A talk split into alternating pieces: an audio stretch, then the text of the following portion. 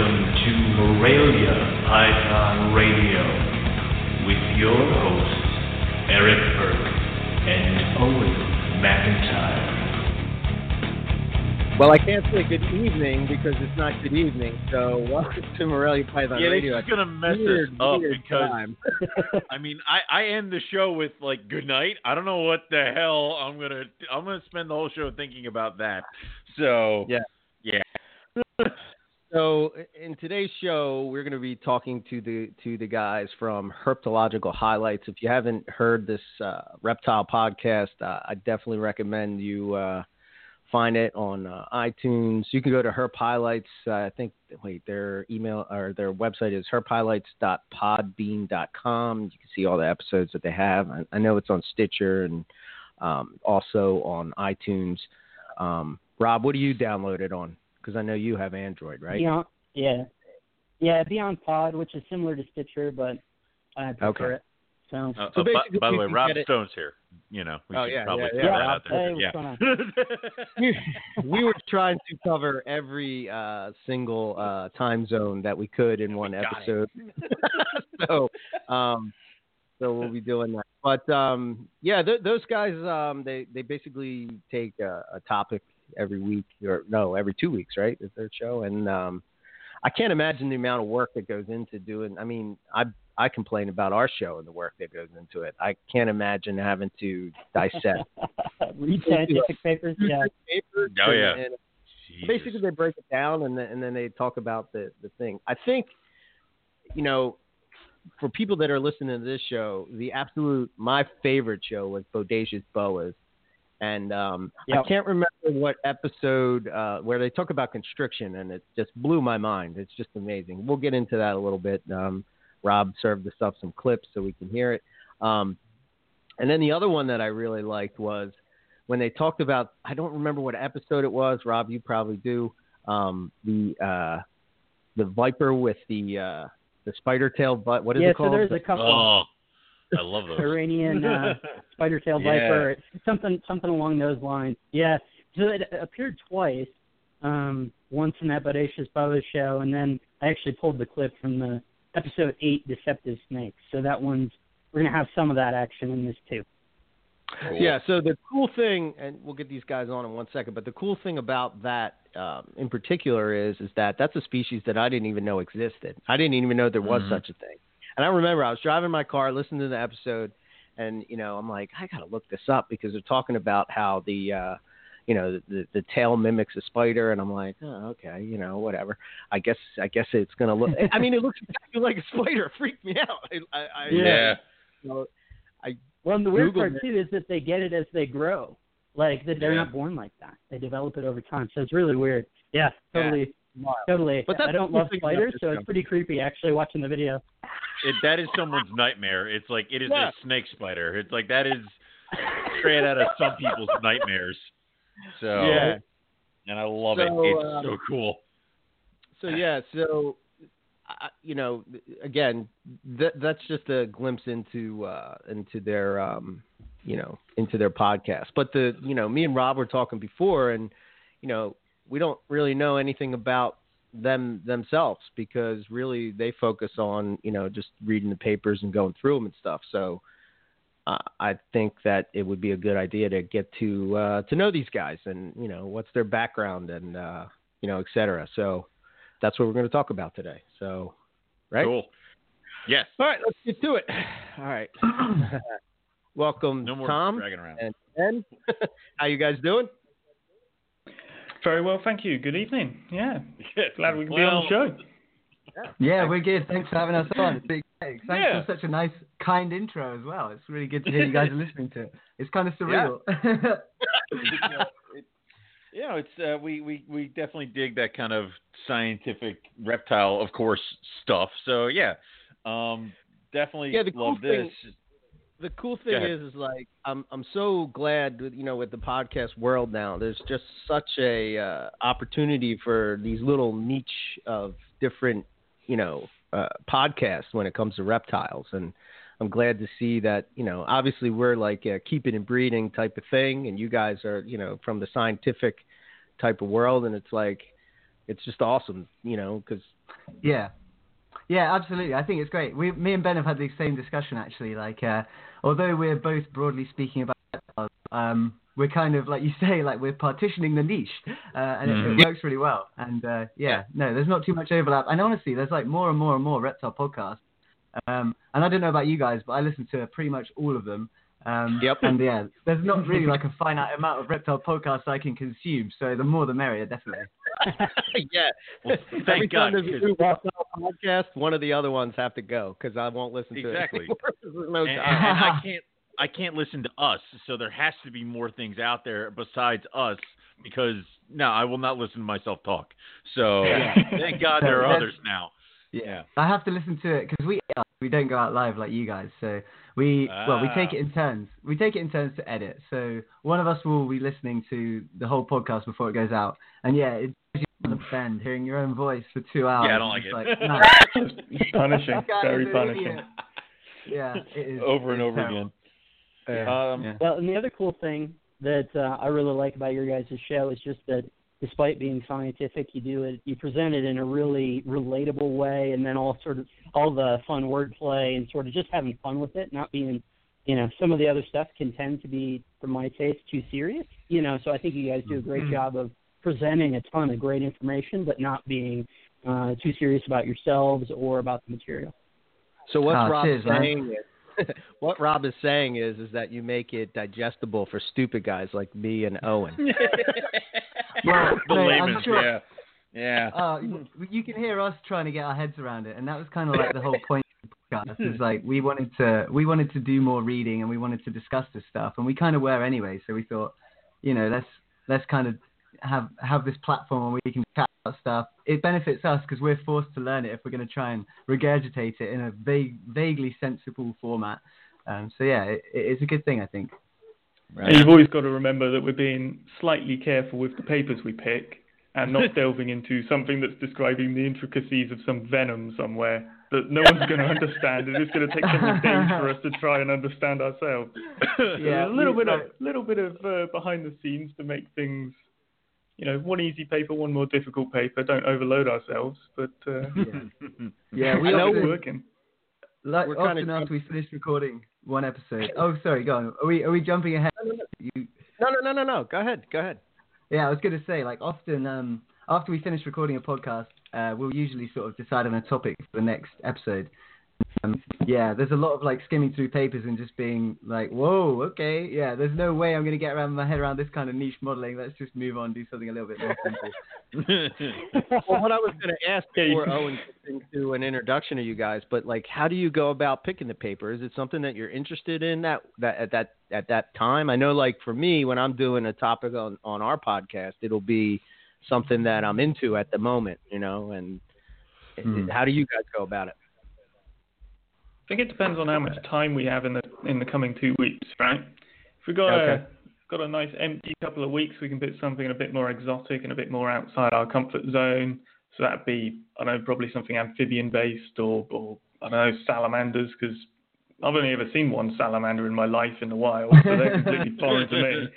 And then if you get oh things are going to be busy in the next couple of weeks, we'll pick something closer to home.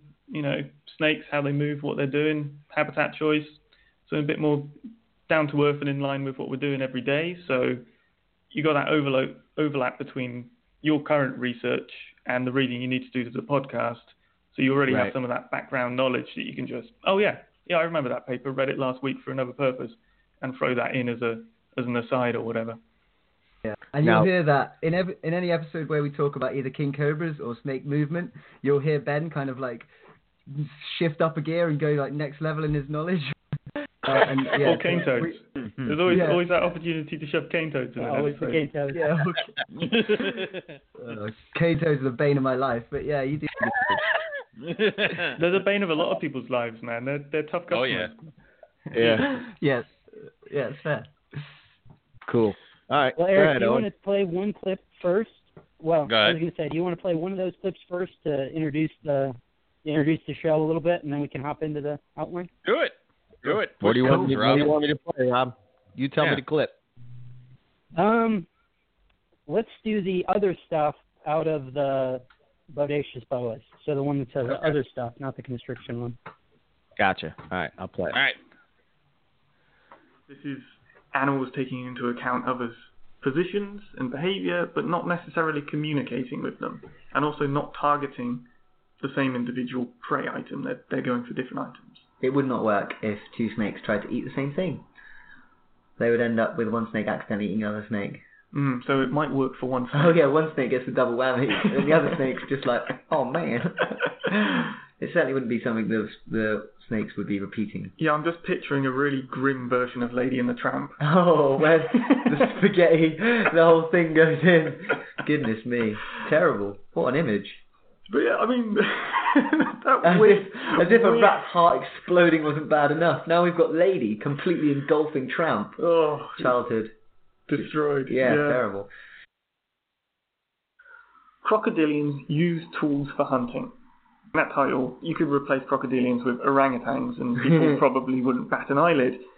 So these crocodiles have bow and arrows, is that right? Yeah, they're just they're just capping fish left and right. I love it.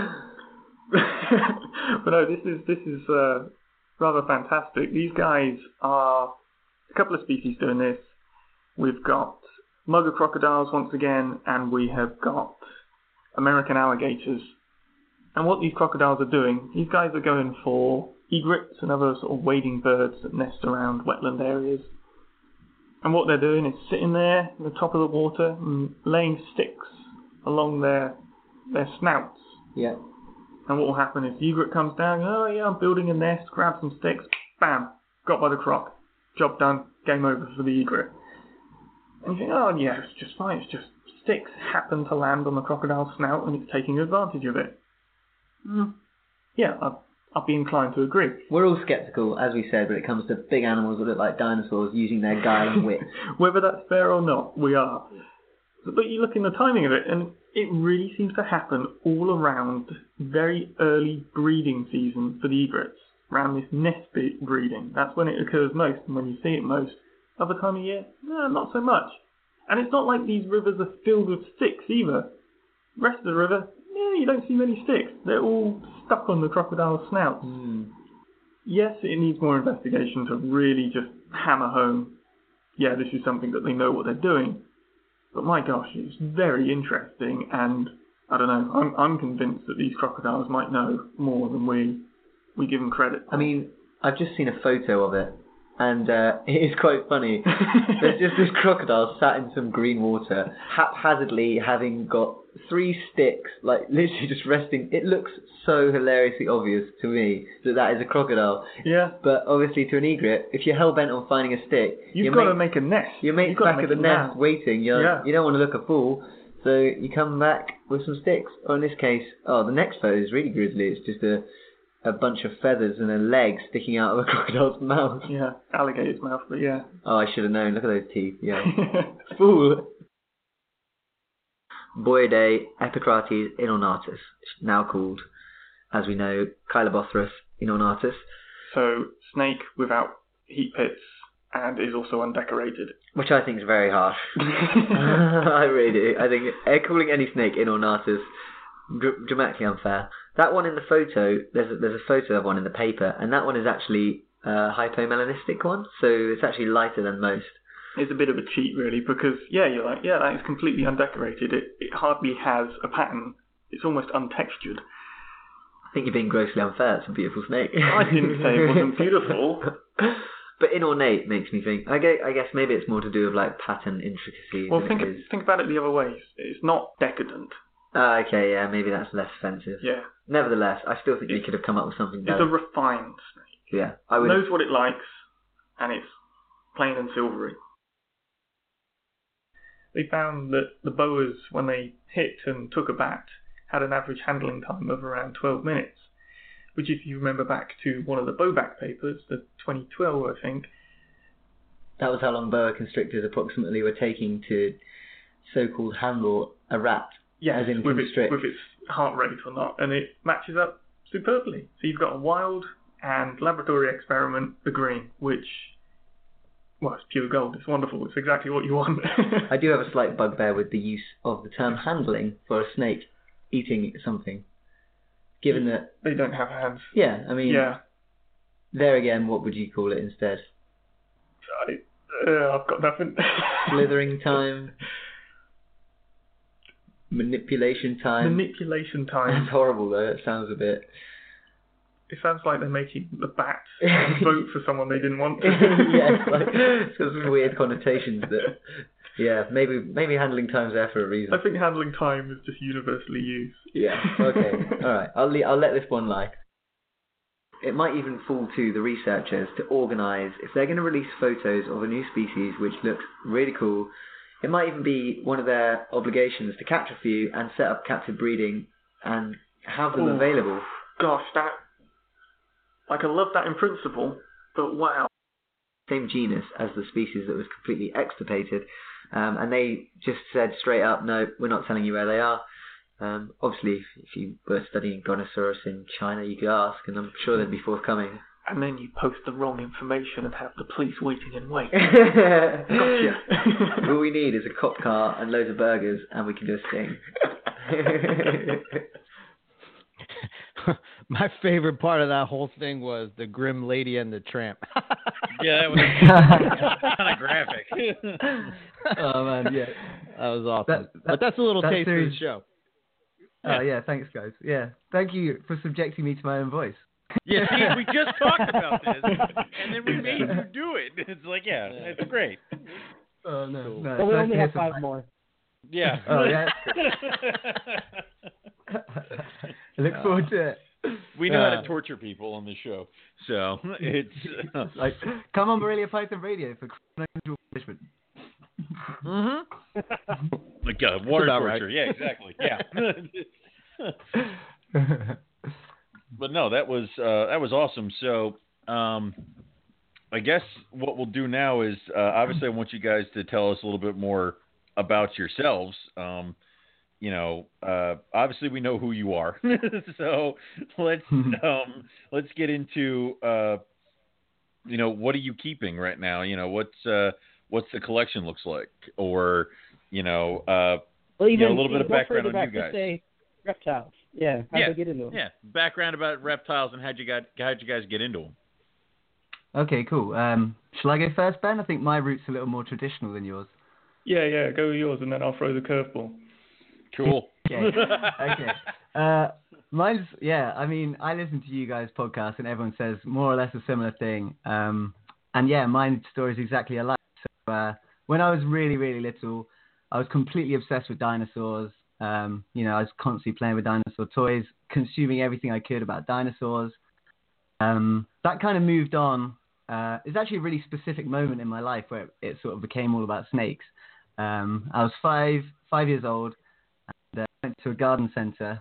Don't know if you guys have garden centers in the states, but it's just like a plant shop, and they sell pets and stuff. Um, and yeah, I was there with my grandparents, and uh, we were at the section, looking in the cages, looking at the snakes and stuff. And uh, one of the employees uh, had a corn snake out, and uh, so my granddad tells me, the, the guy asks me, he's like, "Do you want to hold the snake?" And um, I was pretty nervous, I think, at the time. I was like, "What is this?" Um, so yeah, he, the guy managed to persuade me, put it in my neck, and I was just completely enraptured by this animal. Um, just having had no experience with snakes prior to that, just completely mesmerized by it. Um, and that was kind of the in my life, I think. So at five years old, I was then completely obsessed with snakes. Um, every time I went to the pet shop, like my mum would let me get a book on snakes.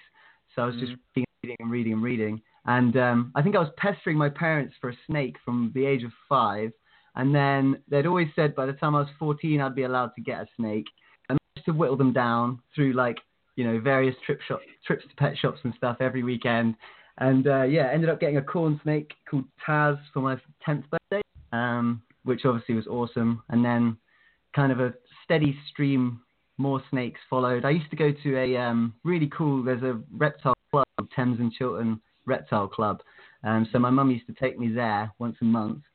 Uh, and that was really cool. There was just loads of loads of keepers there, loads of like knowledgeable people who kind of, I think they they liked it when kids would go along because like obviously my enthusiasm was completely bottomless. So I'd always have chats to some of them worked in things like that. So yeah, I just had this kind of um, real base of knowledge to tap into, um, and combine that with sort of all the reading and reptile shops and things like that, uh, it kind of never went away. Um, and yeah, so basically from a very young age, I've just been completely obsessed. That's awesome. So, um, what is what does it look like now? I mean, are you keeping now? Do you have Oh yeah, various yeah. reptiles? Okay, so what do you got Yeah, now? so I haven't, I haven't, I haven't. I mean, compared to you guys, I haven't got loads. I've got Okay. six snakes. Um, so I keep. I have one of my first two corn snakes. She's so I've had her since I was 11. So she's 16 now. Wow. Um, yeah, I've got a boa constrictor constrictor, like a true uh, Guyana red tail. Um, he's a big, big old snake as well. He was a 13th birthday present. Um, he's called Bam. He's huge.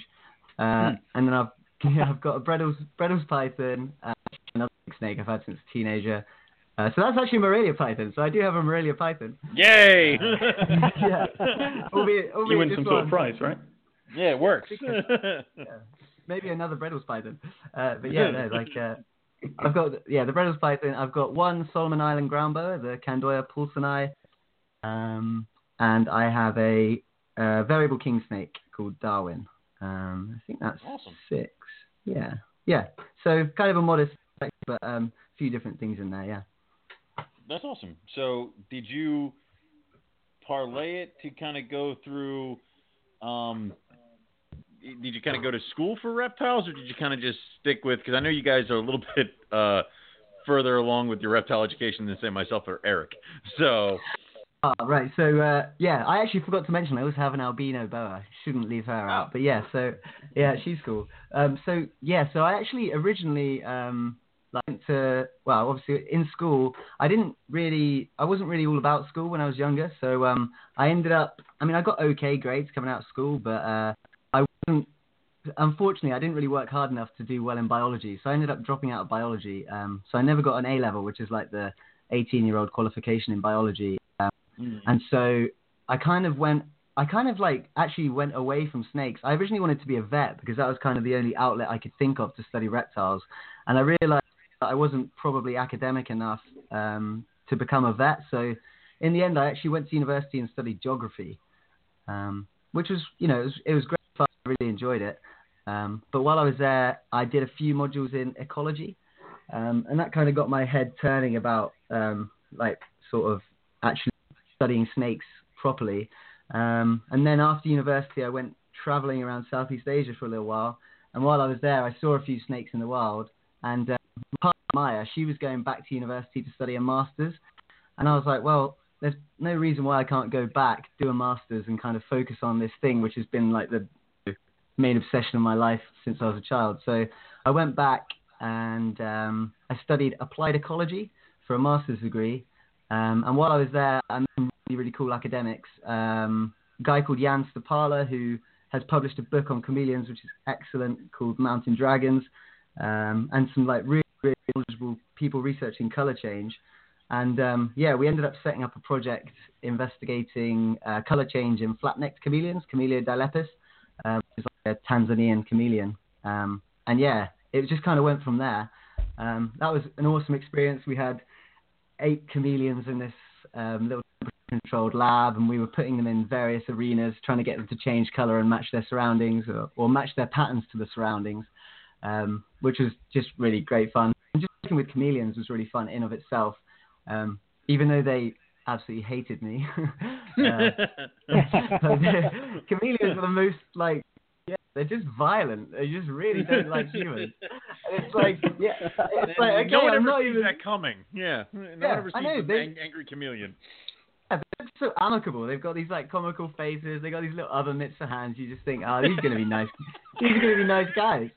No, you couldn't be more wrong. They're horrible. They bite you. They like, I swear, three quarters of a chameleon's behaviors are designed around being pissed off. So, yeah, um, yeah, that was fun. Uh, and then anyway, once I finished, yeah, man, getting into it. So once I finished uh, the master's degree, um, that's kind of probably the next step of the story where uh, me and Ben met and we did some other stuff. Um, so I into that just yet. We'll let Ben go, on, or maybe it kind of ties into Yeah. Ben's stuff. So maybe I'll pass it over to Ben.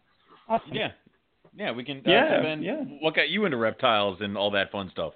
So- Well, I'm a little bit of a yeah. I'm late to the game. I mean, I've only really, really been doing stuff with reptiles for the past I don't know three and a bit years now. Um, Oh, okay. like throughout childhood, I was sort of generically sort of academic, doing maths and chemistry and things like that through school years, and uh, yeah, a bit of bit of dinosaur fan like Tom. I mean, I grew up on the south coast of England, which has some of the best fossils in Right. all of the UK. It's absolutely stunning. So there's always been that in the background, and you know, Mhm. love of animals is pretty pretty natural anyway. Um, but in terms of what I wanted to do, I was completely. I think it was a little bit of a double-edged sword. Whereas, yeah, I could do a lot of stuff academically, so I had a lot of choice. But then I also found it difficult to choose anything. So wormed my way along, not really knowing.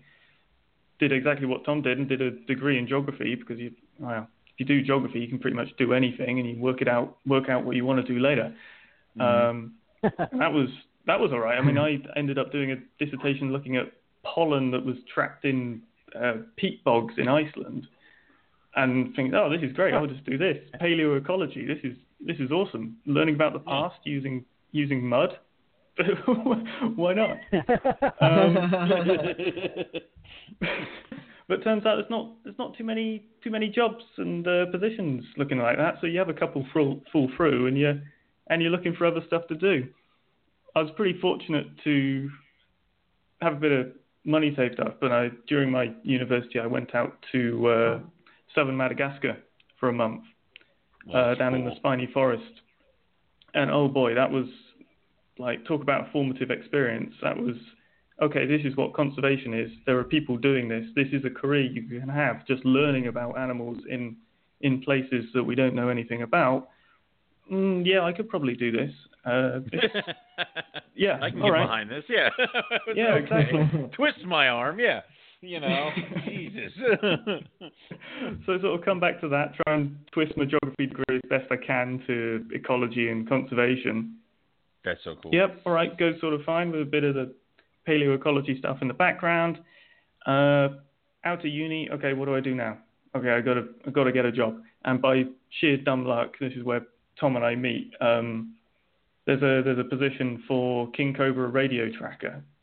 Like, well, that sounds downright awesome. Uh, it's a bit of a long shot. I've got no background in ecology. I don't know what anything to do with radio telemetry, to be honest. And by pure dumb luck, I mean, I, I don't know, I must have got real lucky in, in, in, the interviews because halfway through they were cutting out with internet. We hardly got a proper conversation going. But next thing I know, a month later, I'm in Thailand being trained to track king track kings, and Oh.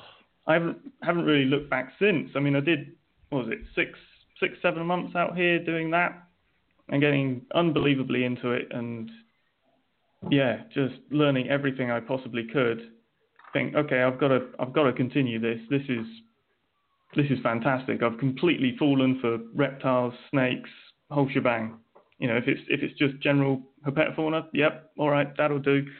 Conservation, these guys, you can't uh, study snakes and not be completely taken by them. Like you just, they're absolute pure underdogs. And if there's anybody that needs help, it's animals that are just hated by everybody, or so many people it seemed. I remember the one of the first, I don't know, first two three days I was in Thailand. Went Tractor King on the way there. We see people swerving across the highway, trying to run over this uh, Burmese python. And it, it just just blew my mind that people would Aw. be going so far out of their way to just kill things. I mean, this python was already dead; it was just a corpse on the road. But oh boy, people were trying to make sure it was done. No. We get back back from tracking the king, and uh, there was a rescue call for a um, one of the common cobras. What was it? Uh, Naja uh, Naja kaouthia. Um, so that's the first ever time seeing a cobra, and that was in an absolute state after being rescued, and stressed all the hell and hissing and oh, absolutely furious. That has a mm-hmm. lasting impact. I think two days later we get another rescue call in, another Burmese python that had been caught up in a fishing net and just had it was absolutely shredded down one side. So we stitched it up, cleaned it up, and got it back out. You know, these guys are pretty tough. We've seen them go through unbelievable levels of injury. Had ones run over by trucks and they've just bounced back. Absolutely incredible animals. Jesus. But that was that was it. That first week or so of seeing that level of, uh, I guess, snake persecution, you can't turn your back on that. Not easily. This is a problem. This is something that I'm going to work to solve. And uh, yeah, basically, I had to actually jump back to the UK after I did that to uh, get a master's myself. Um, Well, actually, this is this is the Tom and I crossover. So while I was doing the King stuff, Tom was out there doing his helping with the pit vipers. Um, Yeah. so they were tracking green pit vipers, which I had the was a fun life in the rivalry. yeah, yeah, yeah, there was a to lot. about the comparison of work ethic here. Not work ethics, work work hours. Workload. Yeah. yeah. Uh, it was comical. I mean, I was working for this guy called Kurt Barnes, who's um, a really good friend of me and Ben's, and he was he was researching the pit viper. So I saw an advert concurrently to Ben seeing the advert for King Cobra Spatial Ecology. I actually saw the King Cobra one, but um, for me personally, I think pit vipers hold a special place in my heart. I've always been fascinated by them, and I looked up. I remember looking up a photo. One of the species is um, Cryptelytrops macrops, the big-eyed pit viper, and I just you know bashed it into Google like, yeah, big-eyed pit viper, and I was just like, whoa, that has got to be like one of the coolest animals that exists on planet Earth. It's fluorescent green. It's got giant eyes. It can see heat. It lives in trees. Like, what more could you possibly want? I was like, all right, applied for that. Um, similar story. Similar story to Ben. I mean, I was fortunate enough to get, you know, had an interview, um, chatted to uh, Colin Strine, who is now Ben's boss, uh, who works, you know, he he, he kind of runs the show out there in, in many ways, and uh, uh, like got got there and started doing this thing, and and yeah, it was just it was bonkers how fun it was. Um, but yeah, obviously, Hmm. I mean, tracking tracking a green pit viper, which is kind of sedentary nocturnal predator, uh, as com- They as pretty much don't to- move. They literally Yeah. don't move. It's right there. If you want, Ridiculous. if you want to, you want to find an animal that is like just stone cold chilling, twenty four seven, you got to. The green pit viper is it. They just, you know, they just relax, and it's so funny as well because they have they have very quirky routines where they'll come out and they'll perch on a branch and they'll just stare at the tree for the whole night, and then uh, in the morning when it's daytime, they're just like, ah, time for bed. So they go into this little hole, which is you know no more than a meter or so away, and they'll rest up in there. And then guaranteed that next night you'll see them back out staring at the exact same tree in the exact same spot. so they're, you know, they're creatures of habit. And I, you know, when you're trekking around in the jungle, I can get behind that. If I'm going to go track it, I'd, you know, I'd get up, Makes I'd jump life on easy. Yeah, Yeah. cruise down, cruise down to the little river, have a look. Oh, there it is, exactly where it was yesterday. Half the time, I didn't even need the radio telemetry kit. I left it on my back. well, this this is the thing. Yeah. You, what time were you guys getting up? Like, uh, mid afternoon. Doesn't really matter. Well, At the poor King team. King team. We were out at half six. Get there for half six. Tracking Mate. another three times during the day. You turn up. Your snake's 1.2 kilometers down the down in the forest somewhere. All right. This will be a long day. I used to, I used Forest, hour, hour in, hour out. I used Oh, to hear you guys leave. I'd hear all the motorbikes firing up. It was a real inconvenience. yeah, you had to wake up. Sorry, I we mean, wake and then, Yeah. then you had to go was like, back what to is- sleep. That's horrible. Yeah. What is that sound? yeah. But uh, yeah, and in Oh, fairness, we might we did get up later, and I you know I don't I don't refute that. Um, but we were up later as well because we obviously were doing the nighttime surveys, and also I was drinking Does an depend in on which snake I was on, though. that, yeah, that's probably I mean, that is fair. To, that is fair to say. there were some cruel snakes out there that moved at night. This diurnal king cobra that moves at night. Oh yeah. thanks. Thanks. Yeah, Thank Yeah. you. It's Stay like- put, goddammit. mate, I can I can completely relate. Occasionally, one of the pit vipers would move over twenty meters. Well, it's at a different tree. My God. Like, you know. I mean, wasn't wasn't one of the biggest moves the pit vipers did the time it got eaten by a king and, and went off down the clong and We- out the study area? I, right. I do not want to get into whose snake is better than whose snake, right? We do not know whether or not that was a king cobra. That, that. It could have just as easily been a crate, all right? It could been, yeah, it could have been a crate. yeah, but well, so that was a funny story. I've actually told that story on our podcast, but um, yeah, so me and Kurt were tracking a snake, and uh, we were like, I was, you know, I was in the, you know, po- poking my uh, radio telemetry kit at the tree where it was the day before, and I was like, Kurt, I think it's moved. And he's like, no, come on, you can't be serious. Uh, No, you so just then forgot to eventually, turn the kit on, right?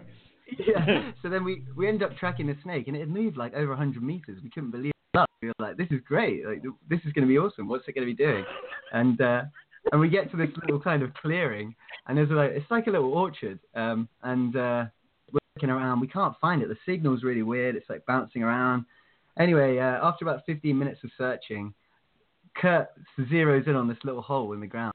We're like, "What?"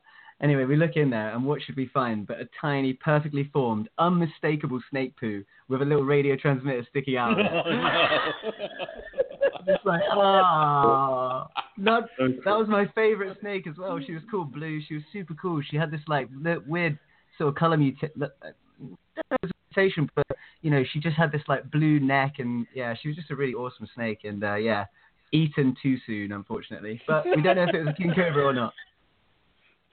we refuse Okay. to find out. Yeah. So Yeah. That's awesome. So, what research are you guys doing now? Like, are you guys involved in any research projects currently? Oh yeah, boy. we, yeah, we we Yeah. both are. Yeah. Um, ben, you, you do you want to go first? Um, yeah, well, I'll, I'll I'll try and segue into sort of what I did after the after the King Cobra Yeah. tracking was jumped over to to Bangor. Basically, Tom and I came up with a huge over over the top proposal to try and track uh, adders. And uh, although it got the interest of some people, basically there wasn't the money to do it. Um, so, it was fun though, wasn't it? Because we we oh, kind of went. fantastic. Yeah.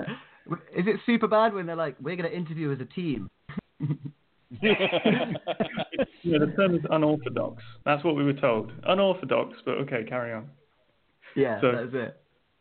No, I, so basically that fell through, but I did a did a bit of research at Bangor for my for my masters that was looking at um oh we talked about it on the on the podcast in fact uh, the vulnerability of Malagasy species to the newly introduced uh, combination toad, sort of cane toad V2 sort of situation as it turns out. Um, but after that, came crawling back to Thailand because again couldn't get a, a PhD anywhere. So I thought, okay, I'll I'll go back there and help out with the guys. Um, so that's where I am now, and the research is basically headed up, as Tom said, headed up by uh, Colin Strine and um, Max Jones, who is his PhD student, and Max Jones is basically heading up the King Cobra effort now, looking at uh, thermal ecology and spatial ecology of the kings. And my role here is basically facilitating any and all research. We've got, oh, we're tracking Burmese pythons out here. We're tracking Boiga cyanea, which are green cat-eyed snakes. Um, the pit viper stuff has been wrapped up. There's another team on site tracking the true cobras, two species of true cobra. Uh, just had tortoises that have just wrapped up their project as well. But basically, the game plan for me is to pull out a lot of the old King Cobra tracking data. I mean, we've been tracking these guys. When did it start? Early 2013. So we've got this backlog of five years plus of data that needs sorting, cleaning, publishing, and well, a hell of a lot of analysis done to it. So that's my day in, day out is uh, dealing with that and writing up reports to grant agencies so we keep funded and we can keep things going. But it's a pretty Yeah. Big effort out here. We've got a lot of volunteers, we've got a lot of a lot of students doing a lot of projects and a lot of interesting things coming out of it.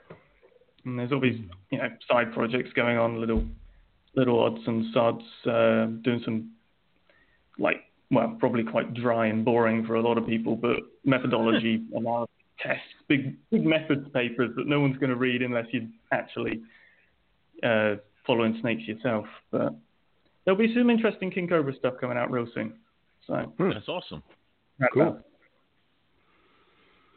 Um, I was going to ask. Well, I have two questions. Um, one, how how do you go about picking a topic to research? Is that something that you guys decide, or does somebody decide that for you? And then, what are some of the challenges when you're out in the field tracking a snake that the layperson might not know about?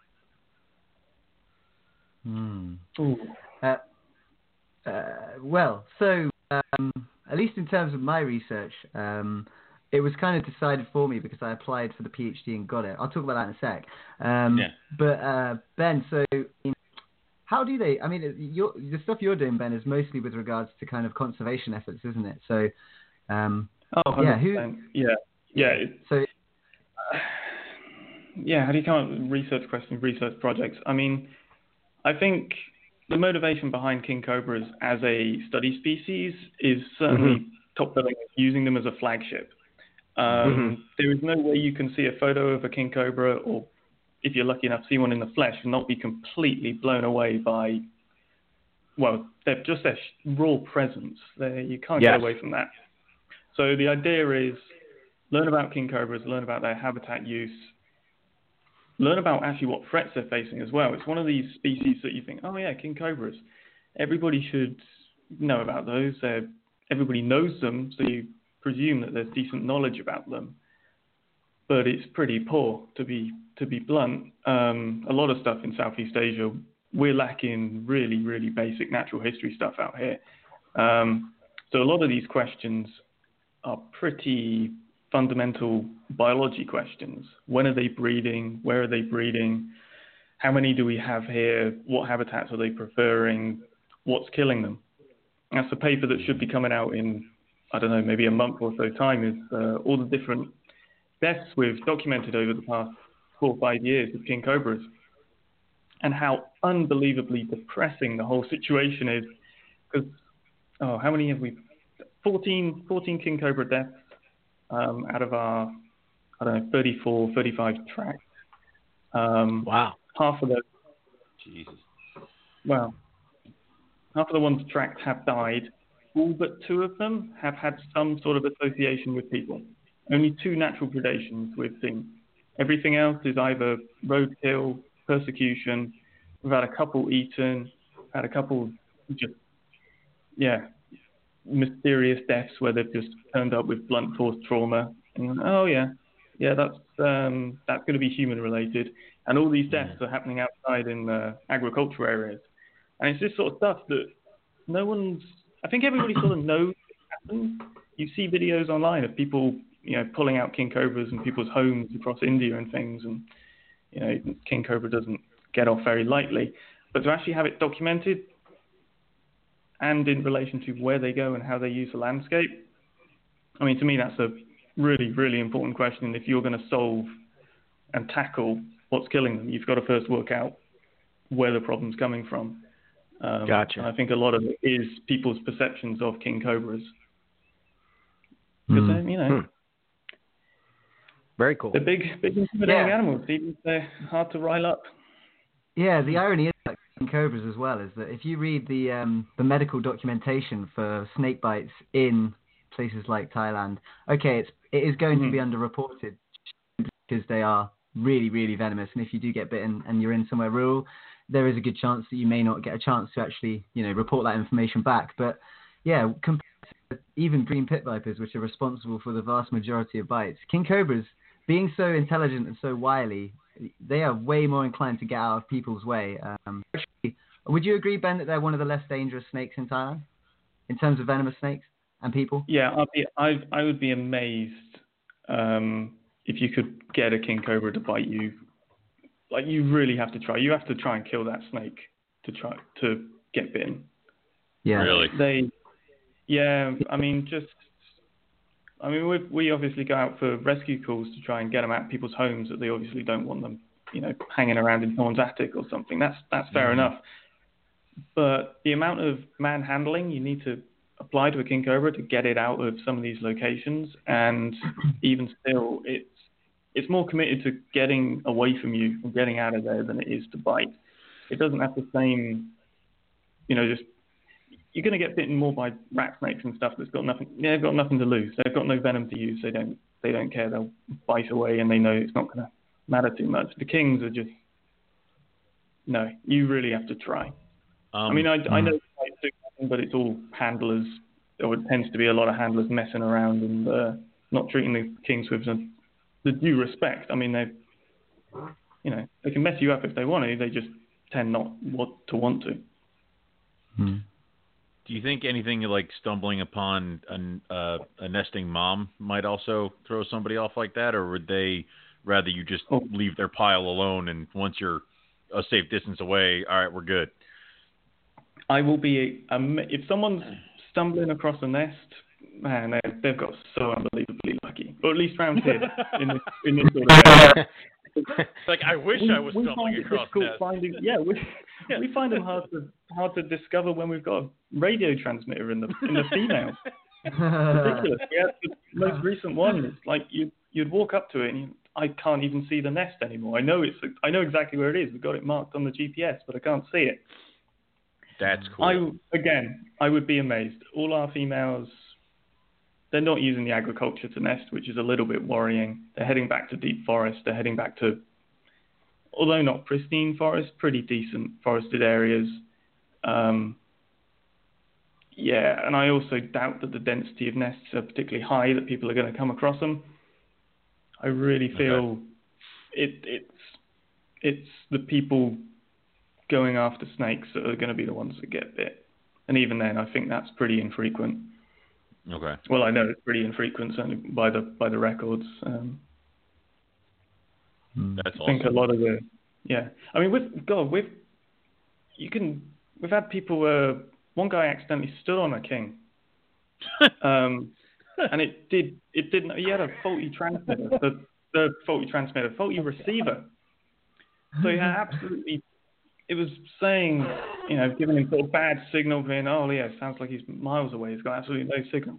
Next thing he knows, he's put his foot on this, um, Uh, I don't know, 3.4 meter adult male. Oh, whoa. Jesus. Doesn't it? It like hardly reacts. It like shifts That did, itself didn't a little do bit. anything.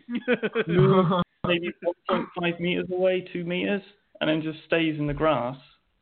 and he sort of, you know, the tracker backs off and monitors to make sure he hasn't completely spooked its movements, and it just chills there, and that's it. You know, Huh. it, it, you really have to push them, really have to push them, and that was a really like freak occurrence. That hardly, well, I think that's the only time it's ever happened. That sort of stuff. All right. Wow. I remember. Hey, I remember the king Cobra release. It was one of the first times I was like fully, like one of the first times I actually sort of not directly interacted with a King Cobra, but I was kind of present when there was one there. And Mm. um, when when when the guys do a release, they kind of like uh, have the King Cobra in a box in a bag, and then they take away the bag, and then the last thing they lift up the box. So the King Cobra's just left out on the floor, and um, everyone kind of stepped back, and the King Cobra was just sat there, and it was just hooding, and it was just literally look, looking around at each and every one of us, just like taking in the situation, and this thing was like you could just see its mind working. It was just there watching us, we were watching it, and it stayed like that for ten minutes. It wouldn't move off. It was just watching us, watching us. And uh, yeah, if you ever needed evidence that that snake's like not only intelligent but also like completely non-violent, um, that was probably the best example I could think of. And actually, once people started tapping its tail, it then sort of scurried off. But um, yeah, just an incredible beast. And this thing hooding, you know, it's, it's four feet off the ground with its hood. Uh, Jesus. yeah, it Wow. really makes makes makes an impression on you, like really. Yeah. That's almost as tall as me. Yeah. yeah. It'd Wow. staring Yeah. over Eric. It's like, oh no, I can't see Eric. Yeah, so. Yikes. Okay. Yeah. Cool. Jesus. Um, well, Tom, tell us what you're uh, what what are you working on research wise? I kind of Yeah, okay, jumped in there and No, it's good. It's good. So, um, I mean, king cobras are pretty sexy. They're kind of cool. You know, that's fine. Um, we can't. some, some Yeah, I mean, we can keep talking about them if you want, Tom. That's fine. I'm, um, can, I can talk all day. Some of us study generic bound colubrids. uh, but no, that, um, yeah. So uh, never, ever, ever, no, no, never Ben. So um, yeah, so I'm a PhD student at Bangor University, um, supervised by uh, Wolfgang Wüster and John Mulley, and uh, yeah, so at the university where me and Ben spent a lot of our time hanging out, and the research focus for me is um, the Aesculapian snake, which is uh, Zamenis longissimus. Right. Um, and it's the UK's only introduced snake species. So um, they're not actually native to the UK. Uh, they were brought here by accident. Um, they've actually been brought here twice. Um, once by London. So there's a population in, um, well, in Regent's Park in London, sort of on the banks of a canal. There's a fair few of them there. Yeah. uh, which uh, yeah, if you if you're to believe the news reports, those those snakes will eat your babies and your children, and then yeah, probably pro- probably have you. Somehow I didn't see him when I was there a couple weeks ago. Damn it! Oh, well. Oh well, next time you'll have to come and have a look at the population I'm studying. I know. So I'm studying, I'm studying the ones in Wales.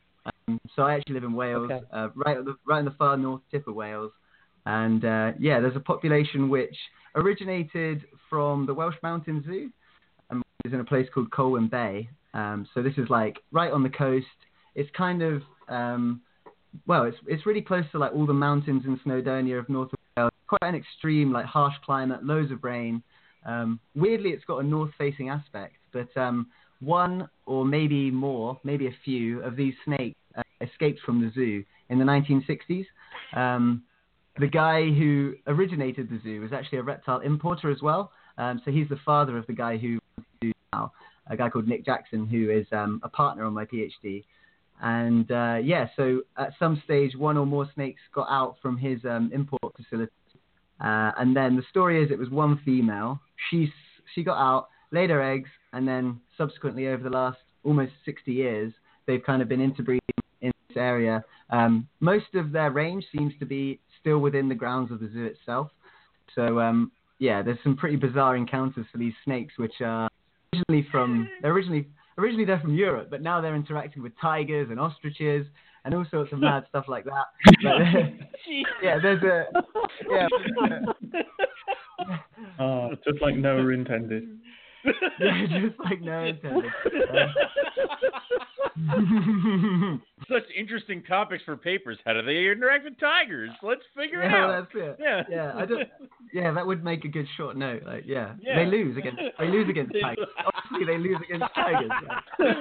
yeah. Enrichment for tigers. Great. Yeah, that's It'll Um, but um, oh my god.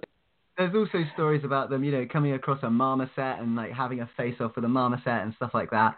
Um, but for the most part, they do kind of tend to keep themselves to themselves, I think. And um, yeah, so the focus of my PhD, obviously, invasive species are and will remain a really hot topic. Um, you know, you've got talk about threats to biodiversity, you've got, you know, climate change, like human modification, habitat destruction, and uh, depending on you know your perspective, invasive species are kind of third in that sort of list of horrors. So um, yeah, this species being introduced and non-native, it's not yet uh, an invasive species because there isn't any evidence of them um, causing declines in native species or really uh, radiating too much. Um, but yeah, the focus of my PhD is just to kind of use this as an opportunity to study um, a species introduction, which is in many ways in its infancy. Um, so I'm doing things like uh, a big mark recapture study to work out, you know, the demographics of this population, how many males, how many females, what's their sort of uh, juvenile recruitment like, um, how big is the population in general, uh, what's their survival year to year, um, and then we're also doing some cool stuff with um, the genetic variability of the population because um, Right, I was wondering about that. Have you found evidence for whether it really was one female? Or? Well, so at the minute we're just because uh, I've just finished my first year. My second year started like last week, so we're kind of in the planning stages. I've been collecting a lot of tissue samples, and um, we're going to do some work on the kind of genetic variability. Um, in terms of evidence for inbreeding, um, one thing which is interesting about the population is that there are some scale abnormalities. Um, so uh, sometimes the ventral scales are split or things like that, and um, Okay. there's evidence. Uh-huh. Yeah, there's a really cool paper um, on dice snakes, I believe, in, which were introduced to lakes in Switzerland. I'm pretty sure I've got that information right.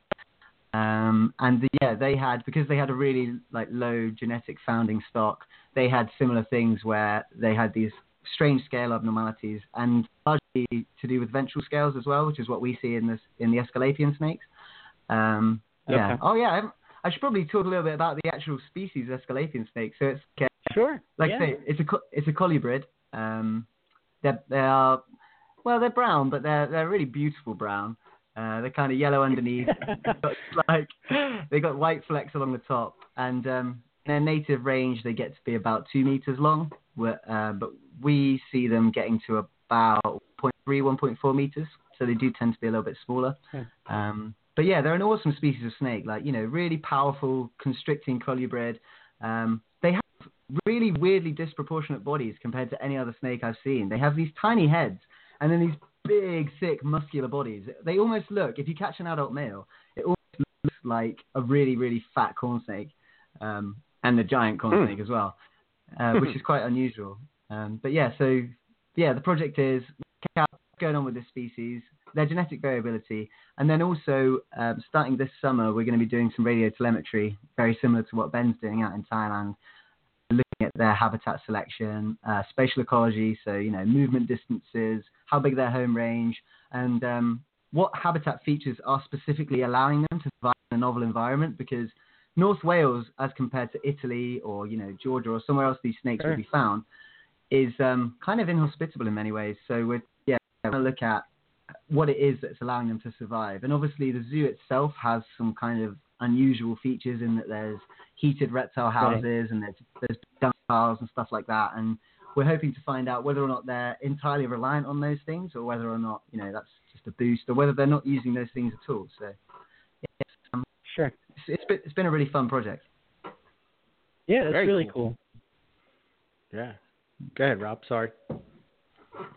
No, no, that that was it. No, I, that, I'm glad to hear it. This is super interesting. So yeah, I wish, uh, or I'm glad to hear it in this context because, as you said, you guys don't really get a chance to talk about it on your show, but it's super interesting. Oh yeah, cheers. No, it's nice. To, it's good to have a an outlet to talk about our own stuff. Yeah. yeah, right. so, I mean, I know you, you guys kind of hit on it a little bit, but like, what are some of the challenges that you face when you're out there in the field? You know, trying to track these snakes. Um, mosquitoes would be one. So pit vipers, which love water. In, interesting. Interesting. Yeah. Um, after about four months, I became immune to mosquitoes, and uh, Yeah, I you stopped actually just- noticing. yeah, I just remember watching. Yeah, just like see one Yeah. land on your arm, casually watch it, and uh, yeah, it just bites you. Your body doesn't react anymore, which is kind of a weird feeling. is my body broken? Wait a minute. No, it's more like it's more Yeah. like a superpower, really. That's, yeah, maybe you're right. Us mere mortals would never survive out there in the jungle. Oh, Oh, no, very for cool. the first few months, it was it was bad though. I mean, just getting bitten on the face because your face is the only thing that's uncovered. So yeah, Mhm. they just get swarm swarm on the face. And where pit vipers hang out, I mean, a lot of what- what me and Kurt were doing was um, surveying, just trying to catch new snakes because uh, we were only radio tracking a few, and so yeah, we were just hanging out in these like swampy places uh, late at night, and yeah, there's just mosquitoes everywhere. Um, but wow. yeah, more than made Now- up now- by the fascinating snakes. Now, you guys out there and in I the suppose field, at the like. zoo, you got to avoid the popcorn vendor. That's a challenge, right? At the zoo. yeah. The popcorn For sure. Yeah, no, yeah. the zoo is a much more hospitable environment to study. I'm surrounded by like nice people. Yeah, the the zookeeper's always catching snakes for me. I couldn't ask for more. It's actually yeah. But you just got to avoid the the sweets vendors, right? That's the trouble. That's that's the difficulty at the zoo is you got to avoid uh, getting suckered in. Uh, I always fail to avoid the ice cream shop where I go pretty much after every Saturday. Me and me, me and uh, I got a master student who works with me called Dev, and yeah, we're suckers for the ice cream, so like we go there a lot. Ah, yes. I would be a sucker for that as well. Yeah, it's just pure pure coincidence that most uh, most snakes just happen to be in that area. That's where all the captures happen, right? Next to next to anything that's dispensing ice cream or, or cold, cold drink. It's a smart snake. It's an intelligent animal right there. So yeah. right. cool. No, I think Um, uh, I think Sorry, Eric, what were you going to say? Yeah, I No, was gonna say, just just Go ahead, back in time. I think the the top uh, top billing for dealing with fieldwork stuff is actually the transport. Hundred percent Mhm. snakes, not a problem. Walking through the forest, yeah, yeah, you can deal with that. You in nature is is brilliant.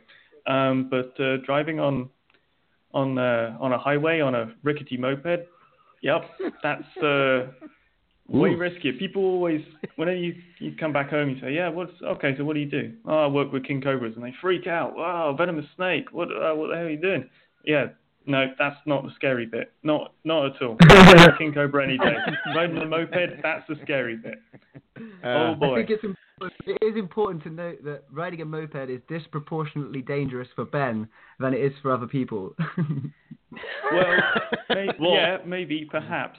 But those roads are dangerous whoever you are. Taking mopeds off road through the forest to find a king, eh, you're asking for trouble. I'll Wow. never forget. You, after one of the many times you'd come off the moped, and um, you were missing quite a lot of skin on your arm, and uh, me and you went to Bangkok for a weekend just to like take off and have a little chill. Um, maybe do Oh, a yeah. visa run or something. I, I can't remember what the purpose of the, the trip was, but I vividly remember sitting in that hostel room with you, changing your dressing in the in the room. It was just like Oh more, man, more, that was more- grim. More, pus than I've ever seen before or since, and I was just like, mate. Holy hell! What did you do? Oh well, you know, it just came off the moped. That's Oh yeah, that's that. Yeah, you know, just just just one of yeah. those things. Yeah. Uh, it was just it was just sort of road rash like stuff down down arm, leg, side, face, body. chin. Yeah. yeah, hands. You know, it's all good. Everything everything works. There was no broken bones. It's all it, it's just a flesh wound. It is merely a flesh wound. you were this close to becoming a Batman villain, is what you're telling me, right? So. oh, but what a cool origin story. Yeah, I know, right? awesome. Um, so let's, uh, you know, I guess let's, Rob, you want to get into the podcast part of it? Like, what what Yeah. motivated you guys to start the podcast? Well, yeah.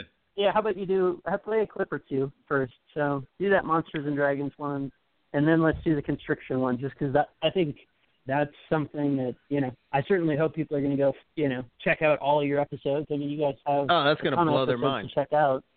Yeah. Yeah, but you gotta. All right. I think we need to put that out here just so people hear it. It's gonna blow All right, Omac okay. mind for sure. Time to Yeah. listen to yourselves again. So. Oh, when I Oh, heard boy. this, I'm you braced. know, oh man, it was very. The genus name is Sunskin.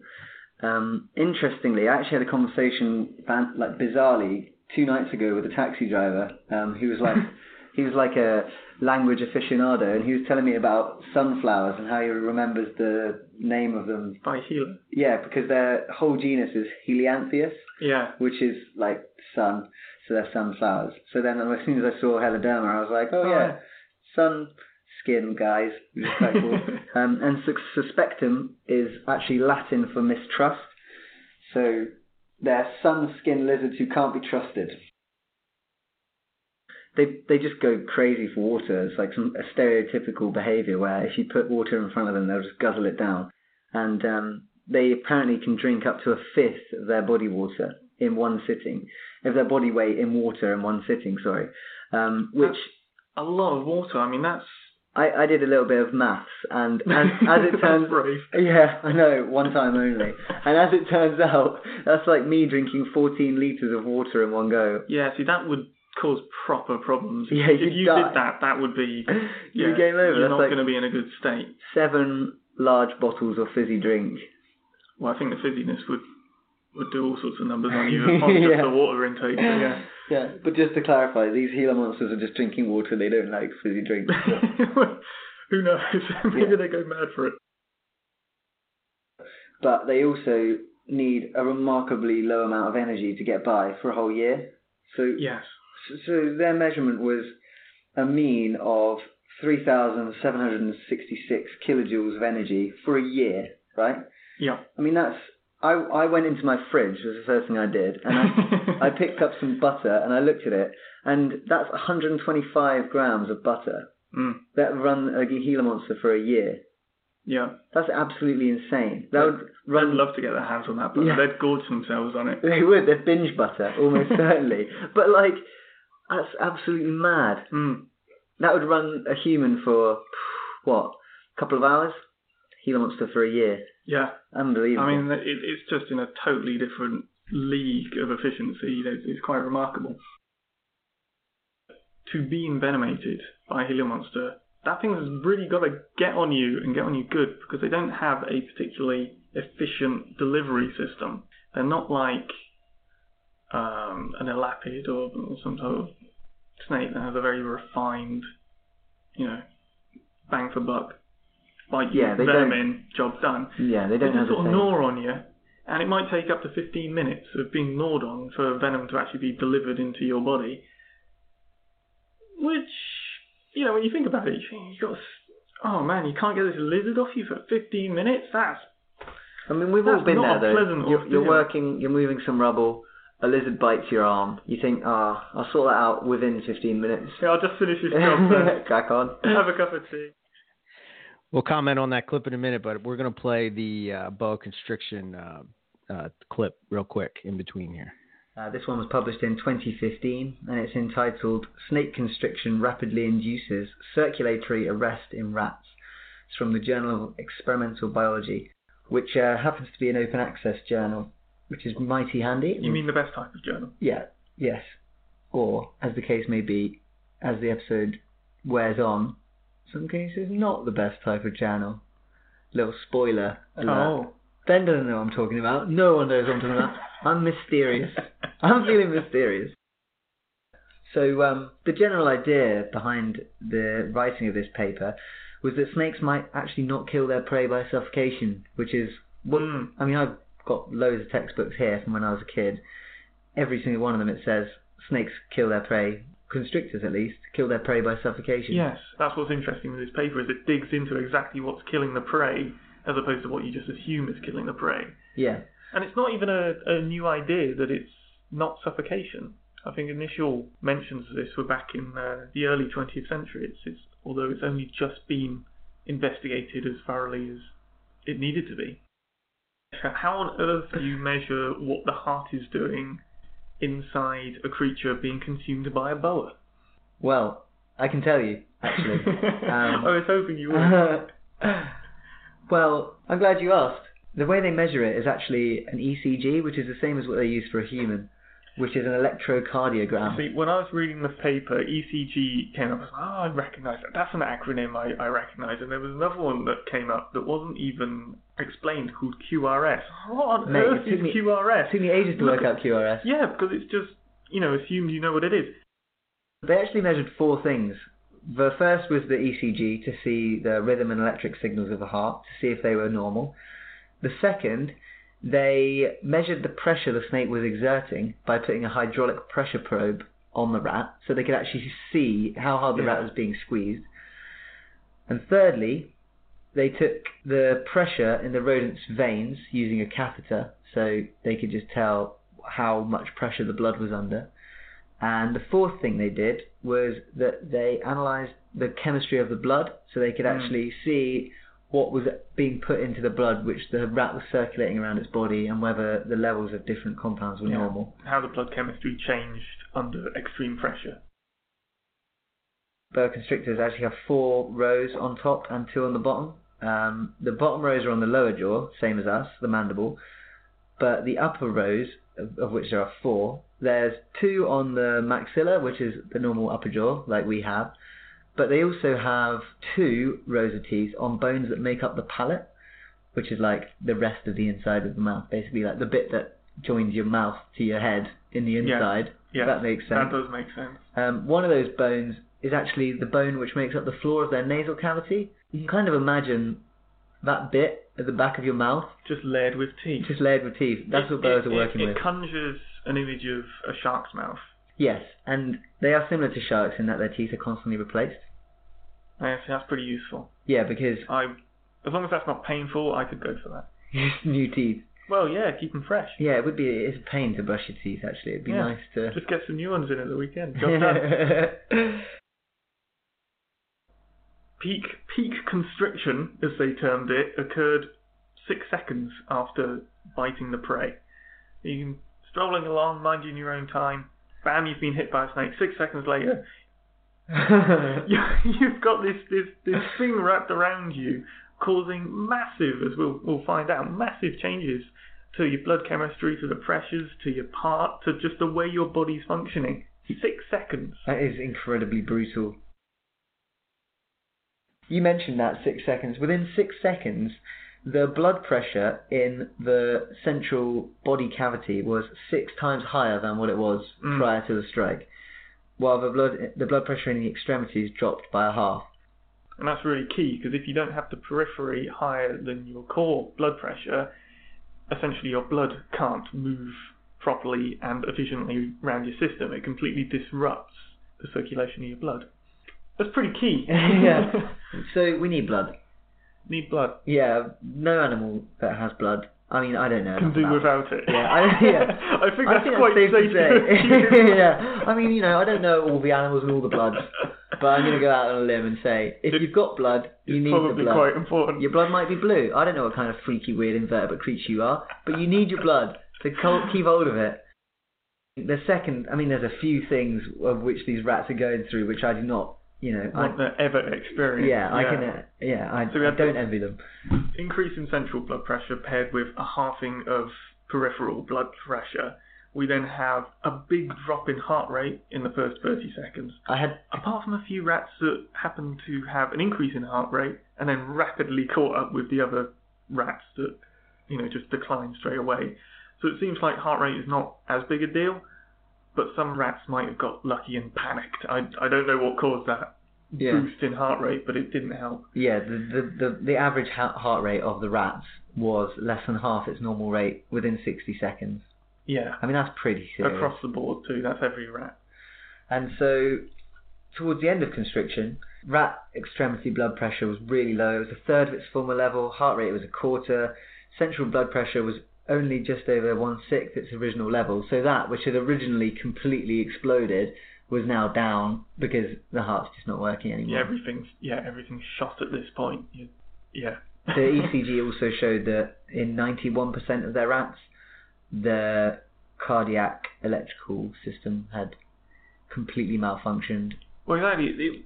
Basically, everything they measured became either arrhythmic, abnormal, or completely broken within that minute. It was just a complete destruction of the cardiac system. It, was, I mean, it sounds horrific if you were the rat, but it's phenomenal from the snake's perspective. It, I mean, talk about overkill. I know, yeah. And but wait, there's even more. Oh yeah, there is more because we haven't even talked about the blood chemistry yeah, the blood chemistry. completely to so shot. I'd not heard of this term before. Hyperkalemic, which Mm. means that the serum potassium levels are high, and in this case they were nearly doubled. Um, which, believe it or not, if you've got wrong potassium levels in your blood, guess what it does to you? It kills you real Yeah. fast. But do you know why?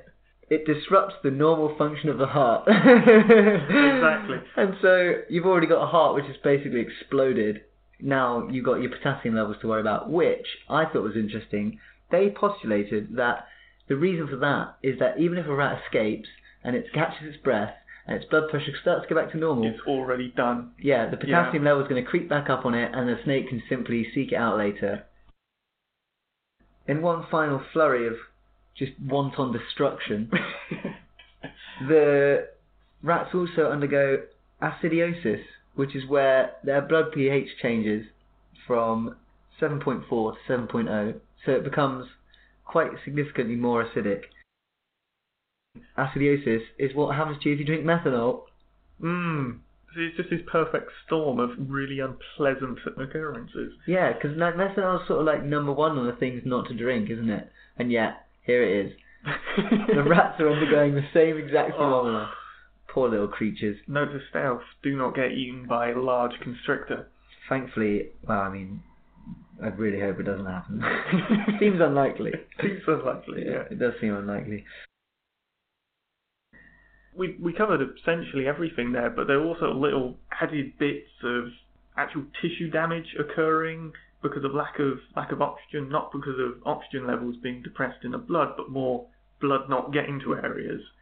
And they think that maybe one of the reasons creatures go unconscious so quickly from constriction is lack of oxygen reaching the brain and the brain being damaged by that.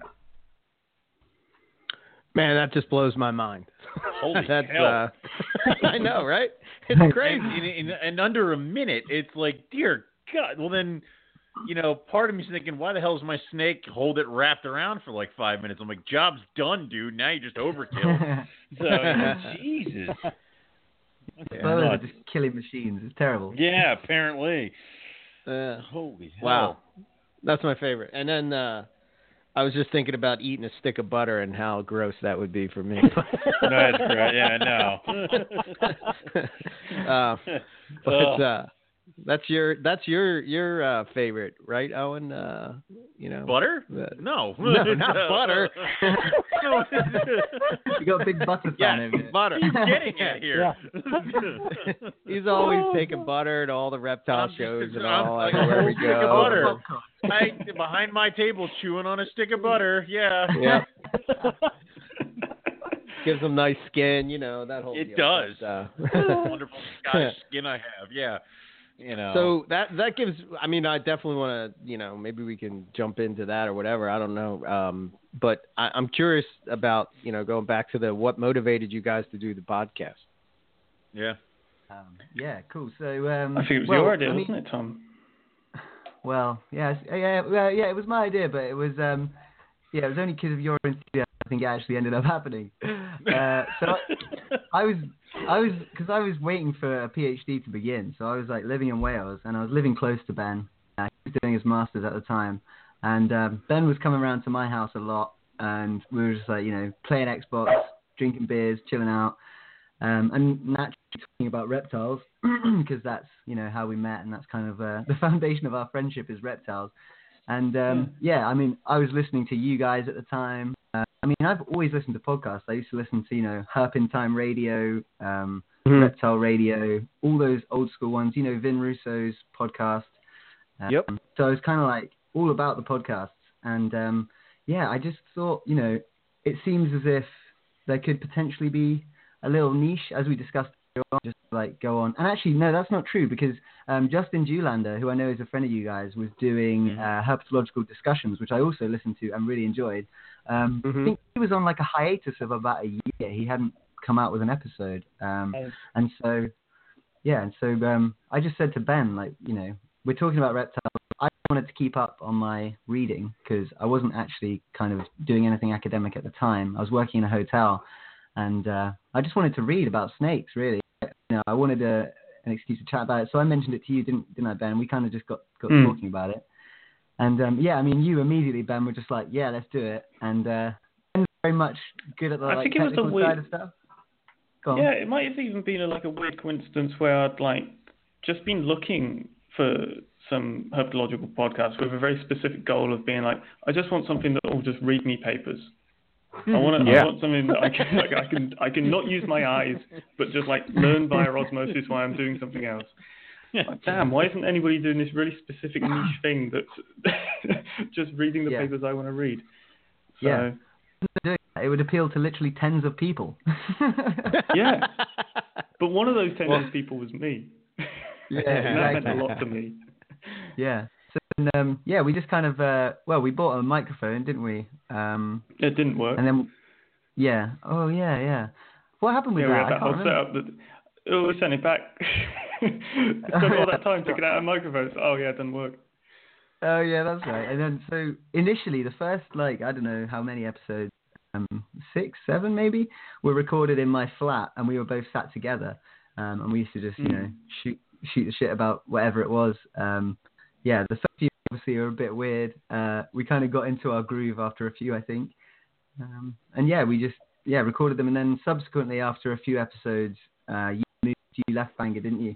And so, um, Yep. yeah, ever since then we've been doing them sort of remotely, and now we're in a position where I do it in Wales and Ben's in Thailand, and we kind of meet up over Skype, record separate bits, and then splice them together subsequently down the road. Hmm. Cool. That's awesome. Well, I'm glad that you guys are reading the papers for me. Yeah, exactly. You know. I It's a appreciate it. podcast that reads you papers. So you started one where you read the papers to other people. So Right. Yeah, Yeah. oh, that didn't really get what you wanted, but whatever, I got it. So it's cool. but what's cool about I it is think that since since we started, there's now Yeah. another new one, Square Mates, which is a very similar vein. Um, and I mean, you know, those guys are all extremely knowledgeable themselves. They're fun to listen to. So yeah, it's kind of cool. Just the more more coming, and then of course there's this new one, um, Reptile and Chill, which is great as well. And I know Yeah. you guys went on that podcast. I listened to that episode. It was carnage. Yeah. Before we start, they're like, "Watch your language." I'm like, "You have not listened to a single episode of NPR, have you?" Because I mean, I don't even know. Yeah. So yeah, that was it was straight up, Yeah. Yeah, I met a couple of those guys. I Although I actually met a couple they- of those guys on Sunday, and uh, yeah, they're really, really nice guys. It was really cool. Yeah, they're all about maybe yeah, for sure. Yeah. That's awesome. Yeah, I was just going to say, and I'm sure you'd agree, Tom, that uh, I think uh, from the ground up folks with the Colubrids got uh, much harsher questions. you know, they, they ran that little game show, and I was Oh, thinking, yeah. like, Yeah, they- this isn't fair, man. Sucks for them. I don't care. We won. know.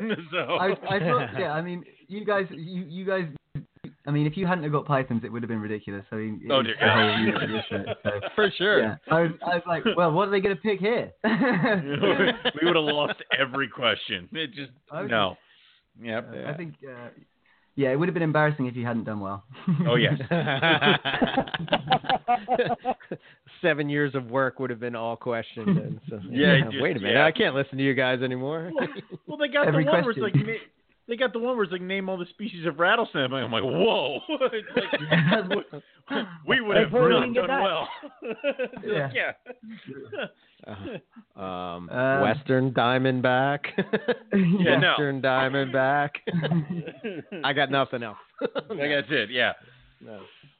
Very yeah, cool. that was brutal. Uh, Eric, do you want to play that deceptive snake bit? Deceptive snake. Sure. All right. What's Yeah. on this clip, Rob? The So this is the Iranian viper that you were talking about. love those. Oh things. yeah, we got to talk about Oh, this yeah. this snake. Oh my god, it's the coolest snake Like ever. all All right. my, my all-time favorite venomous, and I don't know why. so, I uh, know why. oh yeah, but Uh, deceptive snakes. Okay, here we go. which if people haven't seen, look up toad-headed agama and look at its its um, I suppose fret display, its its you know deterrence. It's got these crazy skin flaps on the side of its head. It like it looks like uh, the Predator or something like that from well the film Predator. It's absolutely bizarre. I've never seen anything like it. Iran is this is a hotbed for bizarre herpetofauna. Yeah, those agamas are supremely freaky. They just look so strange. I thought it was fake for a long time. That bit coming It out the side of the fake. head. It looks really fake. It looks like a bearded dragon with two Venus flytraps attached to the side of its face. Lizard of nightmares. yeah, God.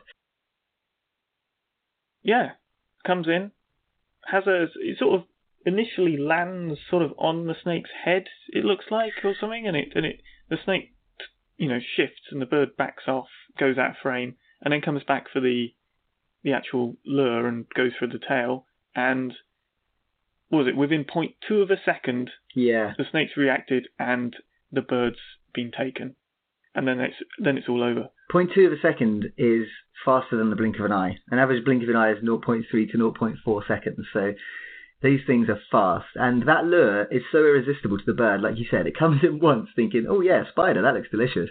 Has a little go. The snake, like you say, shifts. It's like sort of half strike. Yeah, And the uh, yeah, it doesn't look like a full strike, does it? It doesn't. But that freaks the bird out enough that it goes. But then a second back, a second later, the, the, all the while the lure is going, and the bird's just like, uh, oh, oh, that is a spider. It goes back in. So Yeah, the lure is so tempting that the bird immediately forgets the fact that it dies with death, tries again, and then inevitably gets murdered by the snake. absolutely amazing. Yeah, really, really cool. And I was reading in their methods, um, in two and a half years, they were looking for these snakes, and they actually only managed to film one eating once. They got lots of evidence of them doing the luring, but only once did they actually manage to film it. Yes, And the, re- I mean that. Yeah, the researchers were all the while hidden in a tent nearby as well. And they look like uh, another coral snake called Sinomicrurus macclellandi. Guess the common name. um, something about McClellan's coral snake. Yeah, so McClellan's coral snake. Um, Dang. yeah, but then they switch as they get older. Uh, It's called an ontogenic color change. So they change as they get older. We talked about this with the um, Komodo dragons, Yeah. and they switch their coloration from red with black bands to grey on top with orange sides, and begin mimicking the Castoe's coral snake. So in short, the Bibrons coral snake begins mimicking McClellan's coral snake, and then as it gets older, changes its mind and mimics Castoe's coral snake, seemingly because McClellan's coral snakes don't get as big as the Bibrons coral snakes, so When they get too big to be realistically considered to be a McClellan's coral snake, they switch over and copy the Castoe's coral snake. So, but what's bizarre, really, or actually might not be the case, but Bibrons and McClellan's separated by over a thousand kilometres. That's a long way, isn't it? They're not even like close to being sympatric, Yes. which led me down a wonderful rabbit hole because I was like, "Well, now that makes no sense. How can they mimic something they're not even what? it's the birds. This doesn't. Yeah, well, that was my first thing. isn't it? it must just be an animal ranging all over that space, and therefore it can carry the knowledge back and forth. But I wasn't particularly satisfied with that answer because, well, I thought of it, and I wanted something a bit, a bit more thorough than me just being like, "Oh yeah, it's probably just birds." Very, very cool. I mean, uh, That's awesome. like like I said, that snake is just nuts. It, it, Crazy. It, Yeah. it is my favorite venomous just because of first off how it looks and then how it does the luring in. It's just like like you said, where it's like apparently so damn tempting that this bird will forget everything else around it, like cameras, tent, researchers. The fact that it nearly died once, it's like, yeah, all right. So that's awesome. Yeah, I think if we've learned anything from these uh, interactions between birds and snakes, well, birds and reptiles with the alligators and the storks, birds really need to work on their impulse control. Who's stick? It's like, no, stupid. yeah. Spider. Oh, snake. Spider. It's like, come on. You had every chance to survive, but you didn't. this is Darwinism in like full blown form. You guys It really really aren't smart enough to survive. So Yeah. that's I think uh, Awesome. I think the dream the dream for us is that someone can go do some really in-depth ecological studies on that spider-tailed pit vi- well, spider-tailed viper, and uh, yeah, we can cover it in full on the podcast. That would be awesome. nice. That'd be marvelous. Yeah. so. bit of space ecology in there. Yeah. brilliant. Or so lack what thereof. are- What are some of the pleasantries as well as difficulties that you guys have kind of discovered with doing a podcast? Hmm. Pleasantries. Um, I don't know. I just I'm always just really excited whenever someone gets in touch with us and says that they've enjoyed Mhm. something, or you know, we often get well, often, you know, we get the odd email from people who say, you know, this has spurred me on to do some more research on this, or we quite often get people who are actually um, investing themselves get in touch, often to correct us when we make mistakes because we do a lot. Um, Yeah, but, yeah, yeah. yeah, like that, just I think that's it for me. Is, is is getting in touch with the guys on the ground doing the research. That is such an incredible highlight for me because it's, you know, talk about from the horse's mouth. That's amazing. You got these Mhm. guys doing the research. Everybody's all in the same boat. We're all working towards the same eventual goal of protecting herpetofauna, and uh, you've you basically in an instant you've gone from talking about this paper that you've just sort of read and tried to understand to talking about the person talking to the person who wrote it or someone who is currently working on other stuff and that like fast access to experts Mm. yeah that's, Yeah. that's second to Yeah. none i love that Yeah. so often people get in touch and they're like, "Oh, I heard you covered this. You know, that was cool. I actually, you know, worked with that researcher. I was actually doing the field work." And you get such fascinating insights from people like that. Things which just, you know, little tidbits of information that wouldn't make it to publication that, you know, you just got a front seat to, which is which is great. And the other thing it's made me realize is that just like everyone who's interested in reptiles will be your friend if you also like reptiles. So it's like it's, it's it's like this tiny world. I mean, like you know, a few years ago I was listening to you guys or a podcast, and now I, I know all these people. Um, you know, and and through through research, you know, I met Mark O'Shea recently, who when I was a kid I was on TV, and you know, I just met him, and what did we do? We just Cool. sat stood there and talked about reptiles like it was nothing. Um, That's awesome. Yeah, it's great. Like it's such a small world. It's such a, it's a pleasure to be a part of it, and it's a, it's really nice to you know be putting something out which we're getting good feedback on as well. Mm. Very cool. Yeah. I, I, I'd, Yeah, have, I'd have Mark O'Shea sign my rough scale python. So I just, you know, we'll do that. You're gonna have to tattoo it. yeah, yeah, uh, that'll that won't hurt him at all. It'll be fine. Yeah. Well, he can sign your tattoo, Owen, of your rough scale you go. python on your shoulder. There, There you you go. go. You See? can get it tattooed right on I on can get the pain. There you go. that won't be a weird conversation to have with Mark O'Shea at all. So, Can you sign this and I'll get it tattooed over? yeah, just, Yeah. Open. Oh, I thought you were making him do that tattoo. exactly. There you go. Even better. Let's see how horrible we can get this so he'll never come on the podcast. Yeah. Yeah, So. yeah. Oh, fabulous. That's awesome. I think if, if you're going to get anyone to sign your body, it's important to build up a rapport first. Oh, yeah, I think so. Yeah. Jump straight out with it. Yeah, yeah, definitely. So We're all that was a jumping pleasant. Off the cliff. Of course, not even looking. So those are the pleasantries. Have you guys kind of felt with like any kind of difficulty? Because I know with us when we first started, the difficulty was the being the consistent, and Hmm. you know that was something that you know we had to have. Don't say we. apparently, I okay. That was that was, that was somebody that was somebody you. my slave driver really really wanted was consistency and he hammered that point home so i mean has there been anything kind of like that where you guys kind of really had to struggle a little bit I mean, it's, yeah, logistics is, is top billing. I mean, I'm I'm sitting here talking to you guys. I'm using 4G on my phone, so I'm a hotspot in a uh, not fantastic room for this with nighttime noises in the background. So certainly, you know, power could drop out any second. That's always the the fear in your back of your mind, or you know, whatever internet goes down. It's it's it's always a worry, and trying to juggle that with quite a busy schedule and the time zone uh, time difference, yeah, that gets a little bit awkward. Um, I think our two weeks gives us a little bit of a buffer, but yeah, I would, Yeah. that's that's that's top difficulty. Yeah. saying that though, we are also actually overdue a podcast as we speak. We're actually a bit behind, aren't we? Because I just moved house, so Yeah. Well, there's another big came on this one logistical thing. Oh yeah. I'm actually sat in the upstairs bedroom of a friend of mine's house because I don't have my own internet connection anymore. Oh my gosh. Yeah. There you go.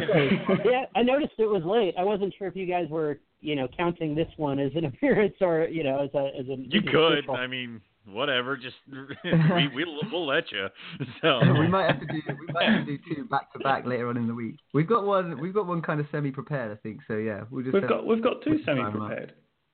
Oh, have we? Okay. What's the second? Yeah. we got this. Don't worry about it. Okay. That- see, that- you can see who the like slave familiar driver is in our conversation. relationship. yeah yeah this is a familiar conversation Oh, you know we have a show Oh, yes what yes yeah I do the I turn I turn up and I do the social media then kind of logistics. nice. Do you have a favorite show? yeah of our own. Uh, hmm.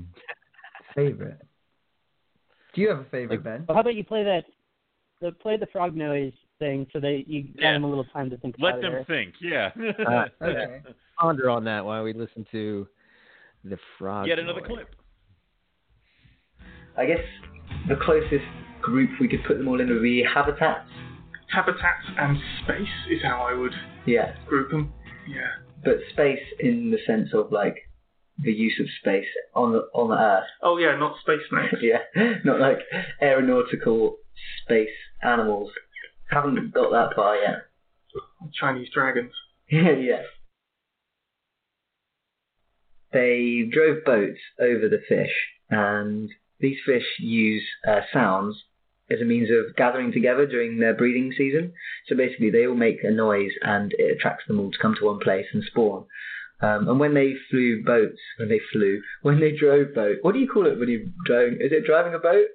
Well, it would be sailing, Sailing, but but with an engine. with a, Because otherwise, a sailing boat would be silent and would kind of ruin the point of their noise study.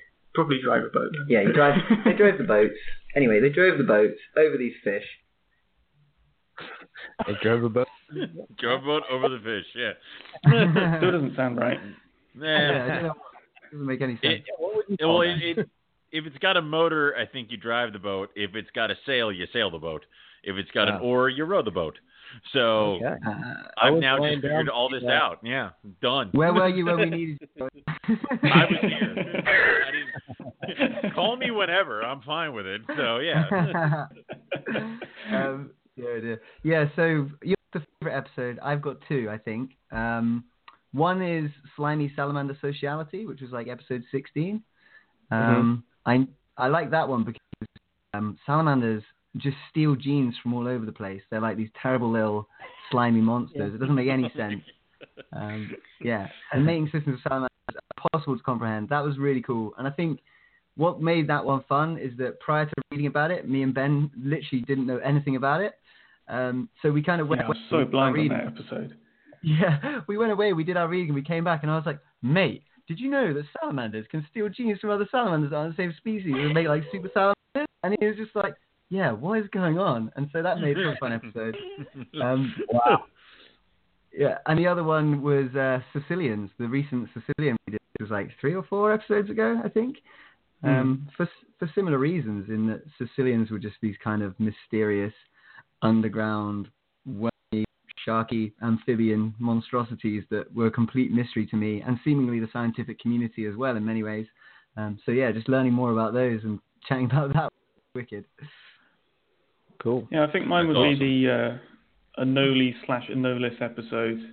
We had that paper that basically flipped the table on um, Anolis territori- territoriality by looking at the gene flow and their use of space. That just abs- oh man, that Yeah, that paper just alone, dude. If I could one day do a study that comprehensive and that fundamentally brilliant, oh, um, I'd, I'd die a happy man. That would just be pure pure gold.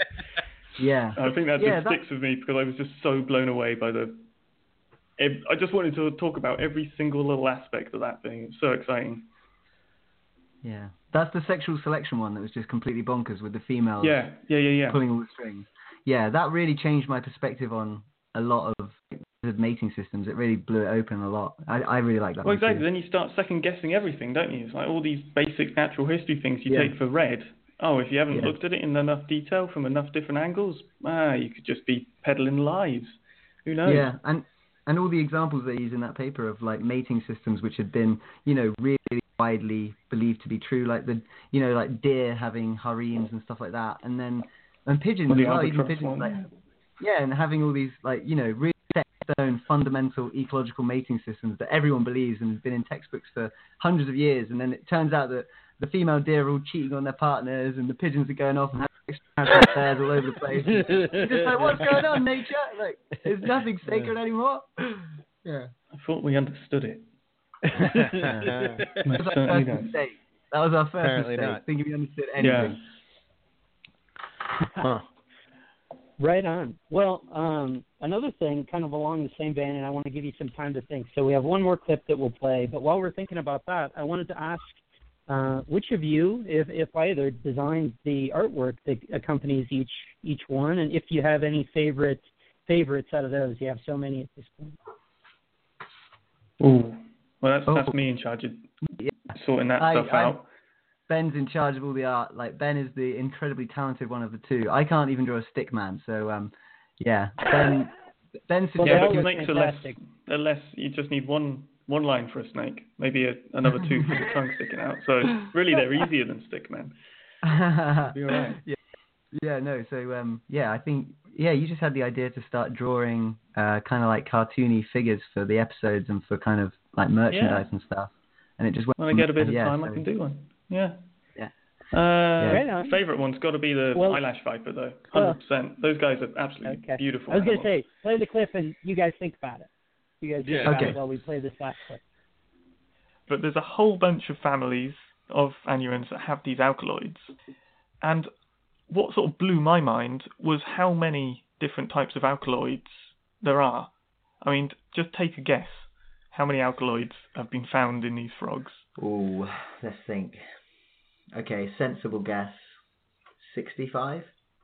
850. Wow, that's mental. And those are all individual kind of noxious, poisonous compounds that could do a predator harm. Um, whether they're all, all noxious and th- there's all the alkaloids, I'm, I'm not sure if all of them would be harmful or not. I'm sure some are relatively benign. but 433 of those are found in Mantella, and they're the second most alkaloid-rich family of frogs out there. Cool. That's quite quite a claim to fame. 266 of them are unique to Mantella as well, which is And pretty so, wicked. Is that because those 266 are unique to the invertebrate fauna of Madagascar? Well, perhaps this is this is something something we don't know. Certainly, some of it could be being uh, generated by the frog. So far, only nine percent of the 850 alkaloids found have been shown to have a direct dietary origin. Oh wow. So there's a there's a lot of room for um uh what, what's the word for oh fab, fabrication I guess fabric no fabrication isn't the right word No, but I know what you mean. Like Ge- just generating these alkaloids you know Yeah. within the frog itself yeah not simply sequestering them from their prey species. yes manufacturing them these all sound ve- Ooh. these are all very industrial words and I'm, Yeah. that's not what I'm looking for I like the idea of a frog manufacturing something. That's quite funny. Just busying tiny away. factory of frogs Yeah. busying away in the leaf litter. His boss is giving him a hard time. or yeah, two and it would- or three it, it it feels solvable doesn't it Yeah, and it would be quite fun to set up some kind of frog arena where the males have a chance to learn how to fight before they go into the wild. a frog arena Yeah, come gonna- on.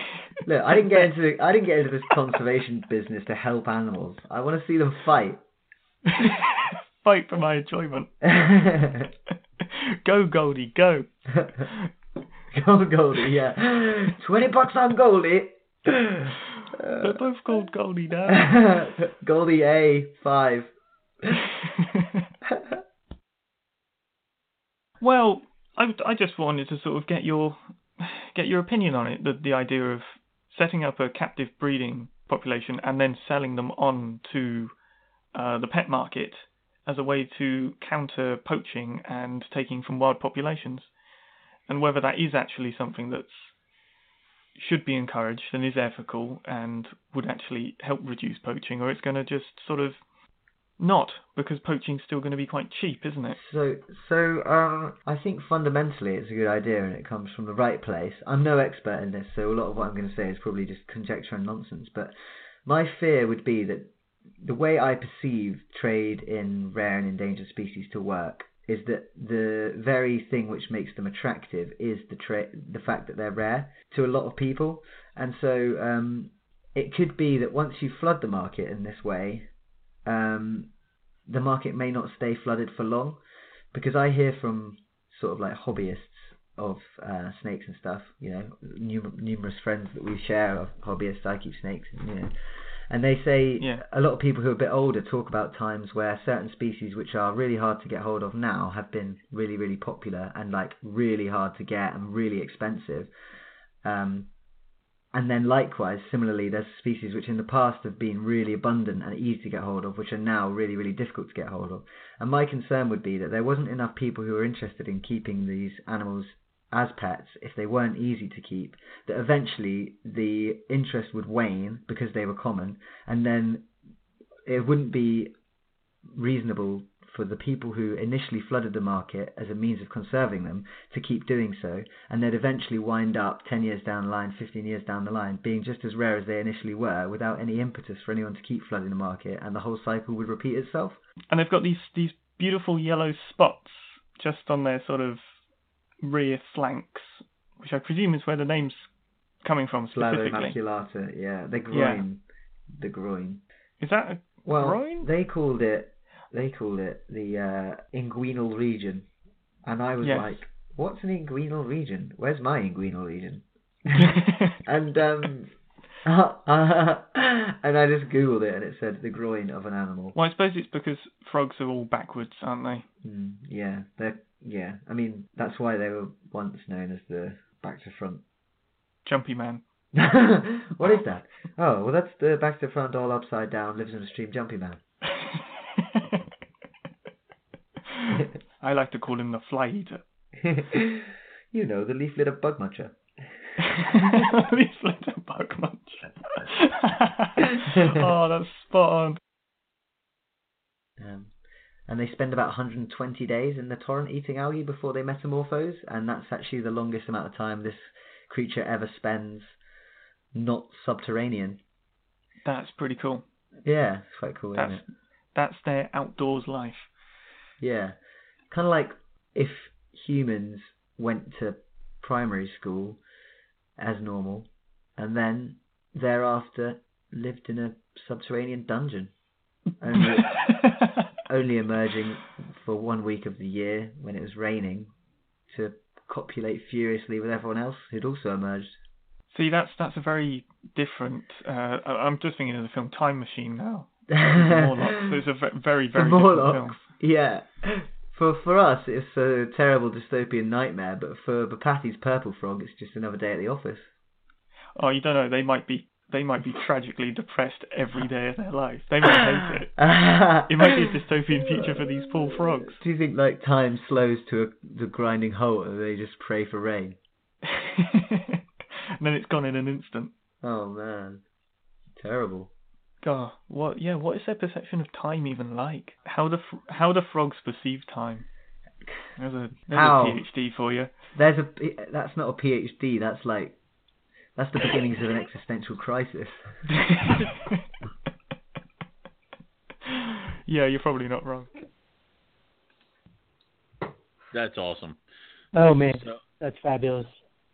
so is there anything you guys have kind of learned while doing the podcast that has really blown your mind further with your whole keeping and uh, just basic reptile, how you approach reptiles? Hold on. First, I got to answer about the art. I know. Oh yeah, first I got to uh, answer about the art. Sorry. The. Then we can talk about that. Yeah. okay, Yeah. uh, so the art. Um, I've got a few favorites. Ben did a Brookesia stumpffi for the uh, Big Trouble in Little Chameleons episode. Mhm. Uh-huh. Like Mm. Yeah. tiny little micro chameleon on a stick. Um, yeah, that's just awesome with his little horn. And uh, yeah, the uh, I really like the one recently. In fact, it was our last episode, um, which was also about chameleons. Chameleon. Yeah, so that chameleon is actually based upon a photo that uh, Jan, who I was talking about earlier, one of my supervisors took of one of the flap-neck chameleons that I actually studied. I actually know that Mhm. chameleon. Um, we aren't, we're not friends, but yeah, I think it's a really, really awesome rendition of that animal. So I'm a big fan of that one. Um, and then finally, uh, I mean, I like them all a lot, but the anaconda from the anaconda episode, Uh huh. it just looks so quizzical and kind of confused and harmless um, and innocent. I really One like of the that few one. non-grumpy animals. yeah, yeah. You do, you do have a tendency to make all the animals you draw look absolutely livid. Yeah. It's not Well, that works deliberate. It the just sort of happens that way. I mean, but the chameleon was livid, so that cool, works. too. Yeah. Yeah, that's Yeah, very true to life. Fair enough. Oh gosh. Well, that's great. Um, yeah. So, go ahead, Owen, if you want to repeat that just- question. I was just saying, if there's anything you guys have learned on the podcast that have kind of changed how you go about uh, either research or keeping your animals, because I mean, I know with over the years with me and Eric, learning and talking with all these people has definitely put my perspective kind of on its head a few times. So, is there anything Hmm. that's happened with you guys like that? Hmm. Um, in terms of keeping, I'm not sure. Like, um, I think uh, learning about, I mean, just how incredibly deadly boa constrictors are and how how they kill things um, really gives me respect for the ones that I have. And I was just every time I look at them now, I just think, my goodness me, you are like the pinnacle of millions of years of being the best at killing. Um, so yeah, I don't know if it's necessarily changed the way I keep them, but definitely very regularly things we read about on the podcast changed my perspective on like complexity of nature. And I think because we decided to do a Yeah. podcast called Herpetological Highlights, so it encapsulates, like I said earlier, um, you know, frogs, uh, caecilians. These were animals which, although I kind of like admired them from a distance, I never really had the impetus to read about and learn about and actually like fully appreciate the like bizarreness of. So there was a paper a few weeks ago. Uh, we did an episode called uh, Duplicitous Dendrobatids, and uh, yeah, paper in that, which is actually from this year, it's still brand new, fresh. And there's a frog, Dendrobates tinctorius, which um, from far away is like supremely well camouflaged. Its colors blend in. It has like bright colored bands. But then when you get close up to it, it's like supremely obvious. It stands out, and just the notion that an animal could be camouflaged far away and then like extremely glaringly obvious and threatening from close up was like a bit of a revelation to me. I never really considered that camouflage could be so like, multifaceted and things like that just really get me going. Whenever something like that comes out, you're just like, whoa! You just have to kind of take stock, and yeah, that's that's probably my favorite thing about it. Hmm. Yeah, it's catching those new perspectives. I mean, for me, I suppose it's a little bit of a cheat because you uh, maybe put a little bit more effort into papers that may be directly applicable to research in Southeast Asia. So I suppose a very boring answer is ecological niche modeling. I've still taken some methods from some of the papers we've read, but I mean, like, in terms of keeping absolutely nothing, I mean, I, I, I don't keep reptiles and never have, so that's a complete blank for me. And uh, yeah, my answer is boring and dry, and it's it's all about computer models. well, at least fine. it's applicable, right? So that's the good news. Yeah. Yeah. Yeah. That's fine. So let me see what else Um, we got here so for out you of guys. the yeah, out of the Yeah, artwork Rob. thing, I wanted to hit on uh, the the Redbubble shop that you guys put up, where you can get some stickers and Hmm. things. I know I got some stickers and cups and things and whatever. So uh, that's really cool. If you wanted to chat that up a little bit, I'm sure you can get some sales out of it because again, that artwork that you're doing, Ben, is awesome. Oh, Yeah, cheers. Thanks. Yeah, we've got some plans for some more, hopefully, when I get the time in between everything else. so, Yeah, we're yeah, yeah. We do. We sell a few T-shirts and stuff. The odd, the odd one here and there. We had someone send us a photo of them drinking coffee out of their mug recently, which was nice. Someone bought a mug with a massive toad on it. Yeah, so that was cool. Yeah, but yeah, there's a toad. few, the the toad is so sinister. The toad has every expression at once. Yeah. Yeah. yeah. So yeah, if you get a, a mug, a mug with a really scary toad on it. Yeah, the Herp Highlights Redbubble shop is your, your one-stop shop, I suppose. So, Oh, uh, how does that work? Do you just go? Is it like any other kind of merchandise shop online, or uh, is there a certain amount of orders that have to be placed before stuff gets filled? oh, Uh, it's, no. it's, it's all on demand. You order it, you'll get it. Job done. Um, Sweet. Yeah. Yeah. Nice and simple. Probably May have to international shipping. I think. Okay. I think it is. yeah, Redbubble's connected all over the world, so they just take care of it. Yeah, there you go. Ben just uploads pictures and then that's it. Yeah, nice high res stuff. Job done. Cool. So as we're Eric, do you have ending something our- else? Yeah, I didn't. No, I was going to ask that. a, we always ask uh, a question in the closing uh, for our guest as we're about to close. Oh, So, um, if you guys could herp anywhere in the world without limitations, there's money, getting there, et cetera, et cetera, where would you go and what would you hope to see? Mm-hmm. Uh, well, that's easy for me.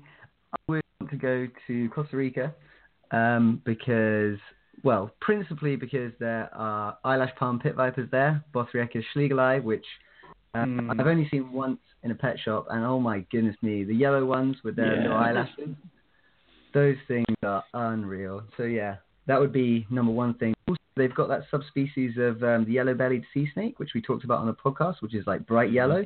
And apparently, Uh-huh. if you go snorkeling in that little, um, I can't remember the name of the sea, but it's an isolated inland sea, and if you go there, apparently those those uh, sea snakes are easy to find. So I'd be wanting to bob around in the surf for a little while and see some of those. very cool. It's awesome. Very, Yeah. very cool. What about you, Ben? Uh, I think I'd have to. I'd, I think I'd have to head to Indonesia.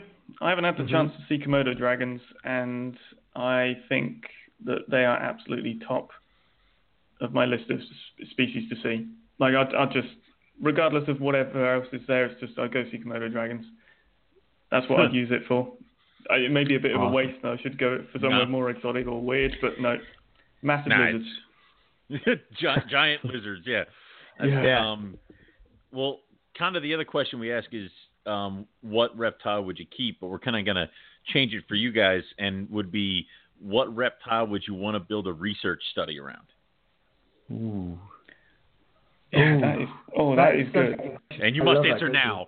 So, Okay. go. Oh, I tell you what. Um, ooh, uh, Bushmaster. The Bushmaster. What a Bushmaster do? I'd love to know. Um, what a yeah. Bushmaster do? yeah. Yeah. What do they? Yeah. Cool. it, it, it, That's You know, not, Alright. uh, it's not a bad there's a shout. Ch- yeah, there's a good chance they'll be relatively relatively sedentary. We already know I don't like doing a lot of hard work. Um, uh, they are massive. They're amazing. They're like super pretty venomous. You know, you know, pit vipers. I mean, what more could you want? So Right. yeah, uh, what are they? Yeah, everything about bushmasters I'd like to. learn. Bushmasters would be it for me. cool. And I think I would go with some sort of Southeast Asian crocodilian, like a gharial. Oh, jeez. Okay. Double-edged sword, super threatened, super awesome.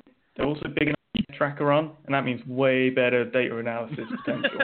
Which, okay, that's not quite a boring reason to pick them, but you know, I'd like a break from shaky VHF radio telemetry data and get some really nice GPS data on a really vulnerable special species. I could work with that. You just want to, yeah, you can do that remotely. Yeah. Oh, it'd be glorious. Yeah, Gharial. yeah, really fancy. GPS stuff that just shoots it to satellites. Man, that's the Just have future. a- have following it around. You just chill in the office. Yeah, data comes to me. Yeah. cool. the ideal research. It's awesome.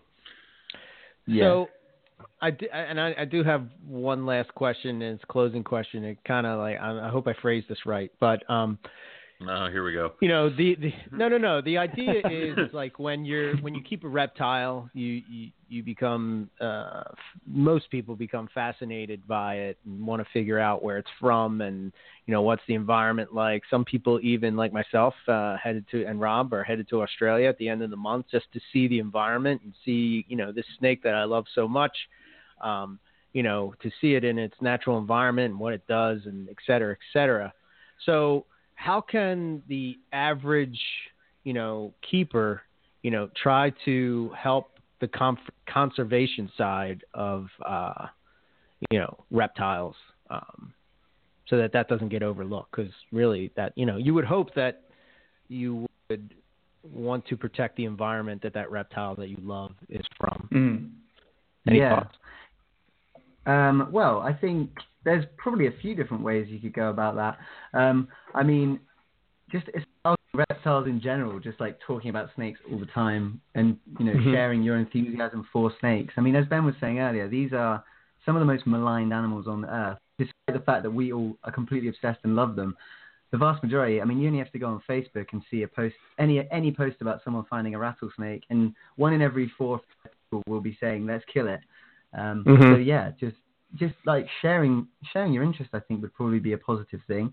Um, and there are, you know, there's various conservation organisations that you can uh, donate to and things like that as well. Um, yeah, but I mean, and then and there again, if you're if you're fortunate enough to be in a position where you can do some volunteering, uh, you know, devote some of your time. I mean, that's where me and Ben met. We met volunteering in, in the jungle, you know, giving up some some months to to go out and actually gather some information on the animals. Um, and it's such a privilege to be able to do that. Um, so yeah, Mhm. if that's something which you can consider, then yeah, that's kind of the the ultimate, I suppose. What, what would you say, Ben? I think the attitude thing is a is a big a big step, yeah. Um, especially for your snake stuff. Uh, I think possibly one of the one of the I'm I'm I'm sure I'm going to make a lot of you know irritate a lot of people, but uh, beef industry is such an absolute nightmare. Beef and palm oil for habitat destruction. Yeah. Like, Mhm. I know it's, it's, it's several steps uh, of thought down the line that you're actually impacting uh, snakes and reptiles that you found sort of fascinating, but Mhm. learning about those this is a geography background coming out in me learning about those connections of what you're consuming in x place and how it's affecting y and trying to link those sort of things up and uh, connect that back to the animals that you adore um, For sure. and wrapping that all up in a more sort of holistic uh, mindset with the way you look at ecosystems in the world yeah it's it's not the easiest thing to do but um, I think if you've got something quite uh, potent like a love of reptiles, it can motivate a lot of people and uh, get that behavioural change, which sort of needs to happen at some point, and the sooner Mhm. the better. Yeah, I don't Yeah. think we'd make anybody mad with that. I mean, I would tend to agree, but Seems pretty um, reasonable, actually. Yeah. Well, uh, I don't know. Uh, It's awesome uh, talking with you guys and to actually learn about you guys personally. Uh, you know, has uh, has been great. Um, thanks for coming on the show. Uh, I don't know if you want to throw out any, you know, website, email. I mean, do you take requests for shows? Does that work like that, or I don't know? How do you? uh, we kind of like loosely do. Um, we have a Patreon Okay. which people can request, but like equally, if people get in touch with us and want to ask questions and stuff, we always do. But before I say that, uh, yeah, just thank you so much for having us on. Like, um, Yeah, thank yeah, you. It's, It's been good it's fun. great. Absolutely. Thanks for giving us a platform to talk about ourselves, some clips. Um, it's really great to have a, a chat with you guys after listening for ages, and ha- having all three of you as well. It's, it's been awesome. Um, yeah, it's really really Very cool. Uh, yeah, there's, um, there's numerous ways that you can get in touch with us. We're we're on Facebook. Um, just search for Herpetological Highlights. Similarly, Twitter. Um, you can get in touch with us via email, herphighlights@gmail.com.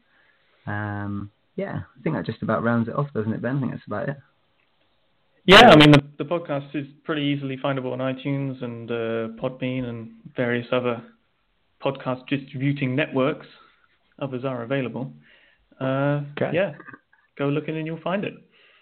Awesome. I did put the link to the sh- to to your guys' website in the show description, so just scroll down and you know the listeners they can go right to uh, to their website. Um, so again, man, keep up the great work. Uh, keep those Yeah. shows rolling, and uh, look forward to the next one. So Hey, well, I'd like to say to Awesome. you guys, thank you very much for having us on. Yeah, thanks guys. Absolutely. Thank you. all right, good night, Awesome. good day, whatever it is. Whatever the it is all three. It's all of them. It's all of the above. Have Yeah. a great morning, fellas. All right. you too. All right. Thanks, guys. Thanks, guys. Good stuff. Uh, I highly recommend. Uh, you know, I mean, uh, there. If you you even have the remote interest in reptiles, uh, I call it uh, looking under the hood.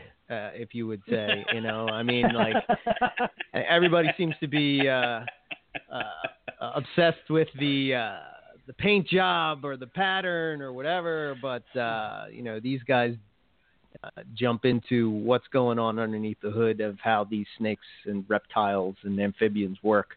Um, so uh, you- you're for sure to get some kind of insight uh, listening to the show. So uh, I highly recommend checking it out. Uh, you got any thoughts? I, I know you're a you're a hardcore fan like me, Rob. What do you think? Yeah, no, I thought it was great, and I, uh, you know, I thought the clips were fun. It, to me, it's you know what I said to them, where it's just, it's so uh, they make the information so accessible, but they're also having a great time when they're doing it, um, and that makes it really fun to listen to. You know. I know. I was trying to figure out who's the Eric and who's the Owen, and like, and you know, and I'm listening to those guys go back and forth. I'm like, ah, see, Owen, that's uh, you know, that's that's how podcast host and co-host and uh, co-host talk to each other. You know. Oh, oh, so, so what? We're, yeah, just take little jabs at each are, other all are the you time. saying? you Are you saying? Are you saying that Studying we should do cobras more, is better than pit vipers. Pit right vipers in better there? than cobras. You know. Well, yeah, I mean, I mean, let's go back to your dirt-colored uh, carpet pythons. I mean, we can Yeah. do that all day. exactly. Okay. But Yeah. um, You know, for sure. Um, You- and then and uh, you're- the, the, that one jab I still have never ever gotten over, where you were like the I have high dollar animals in bins, and you have great cages. I'm like, what? that was Oh, early. and how you stopped? Haunts That was like- two thirds of the way through. That was like Two thirds of the way through, 2014. you stopped. Yeah. Like, God. uh, that's not going to end. you realize good, what you're about so to say, just stop. I'm Yeah, just going to keep it was going oh gosh. for sure. But uh, So the real yeah. question is whether you two are going to have another show tonight, so that I can have something to listen to. nope, sorry. You um, got one. That would be un- uh, unfortunately, Rob, uh, uh, and this is not bullshit. You can only do one show a day. So. Uh, and we will not be back here what a tomorrow. shame. Yeah. What a shame. What a shame. You know, Yeah. it's bad enough that I had to explain to Jim that I needed the day off to do record an episode, for the podcast, and he was studying around the office, telling me how he was uh, had to struggle to work at the office by himself, and I'm like, but Rob and Eric asked, and he goes, well, well, if Rob and Eric ask, I'm like, so wait, if I ask, it's a no go, but if those guys ask, so yeah, Okay. Don't worry. Next time you need uh, a day off, Owen, just hit me up and I'll hit I'll hit Oh, Big yeah. Jim up. you'll and, call it. uh, okay, good. I'll Yeah. I'll get you off. Uh, no Thanks, thank you. Rob, don't pull that clip. Do not pull that clip. Don't, don't. what I just said. Do not ever pull that clip.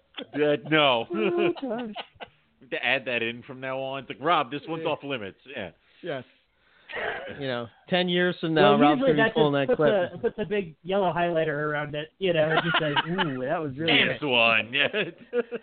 Damn it. Um, but uh, you know, for our listeners, I would say that the episode that you guys should delve into first would be the uh, bodacious boas. I, I think that uh, you guys will really get um, a new insight into the way constriction constriction works. Um, because I think Rob, you were saying in our little chat that you know if you asked probably most keepers out there or people that are even interested in snakes, you know, how do boas and pythons work? They would say constriction is uh, suffocation, um, but there's so much more going on. Um, it just blows my mind, you know. Yeah. So I would say that would be the episode to uh, to jump into, and then you're going to be hooked, you know. So especially Morelia people in Yeah, general, I uh, find them to be uh, attend uh, a lit a bit more, uh, I guess, geekier would be the word. Uh, figuring out what's under the hood, you know what I mean? so A little bit. Yeah. Yeah, no, Yeah. totally. And I mean, heck, if you like Owen, there's plenty of, uh, you know, plenty of little side commentary and stuff, and British humor and those sorts of things. I'm glad we didn't mention that I thought they were from the colonies to start with, so that was good. oh. oh, Rob. oh, Rob, thank you so much.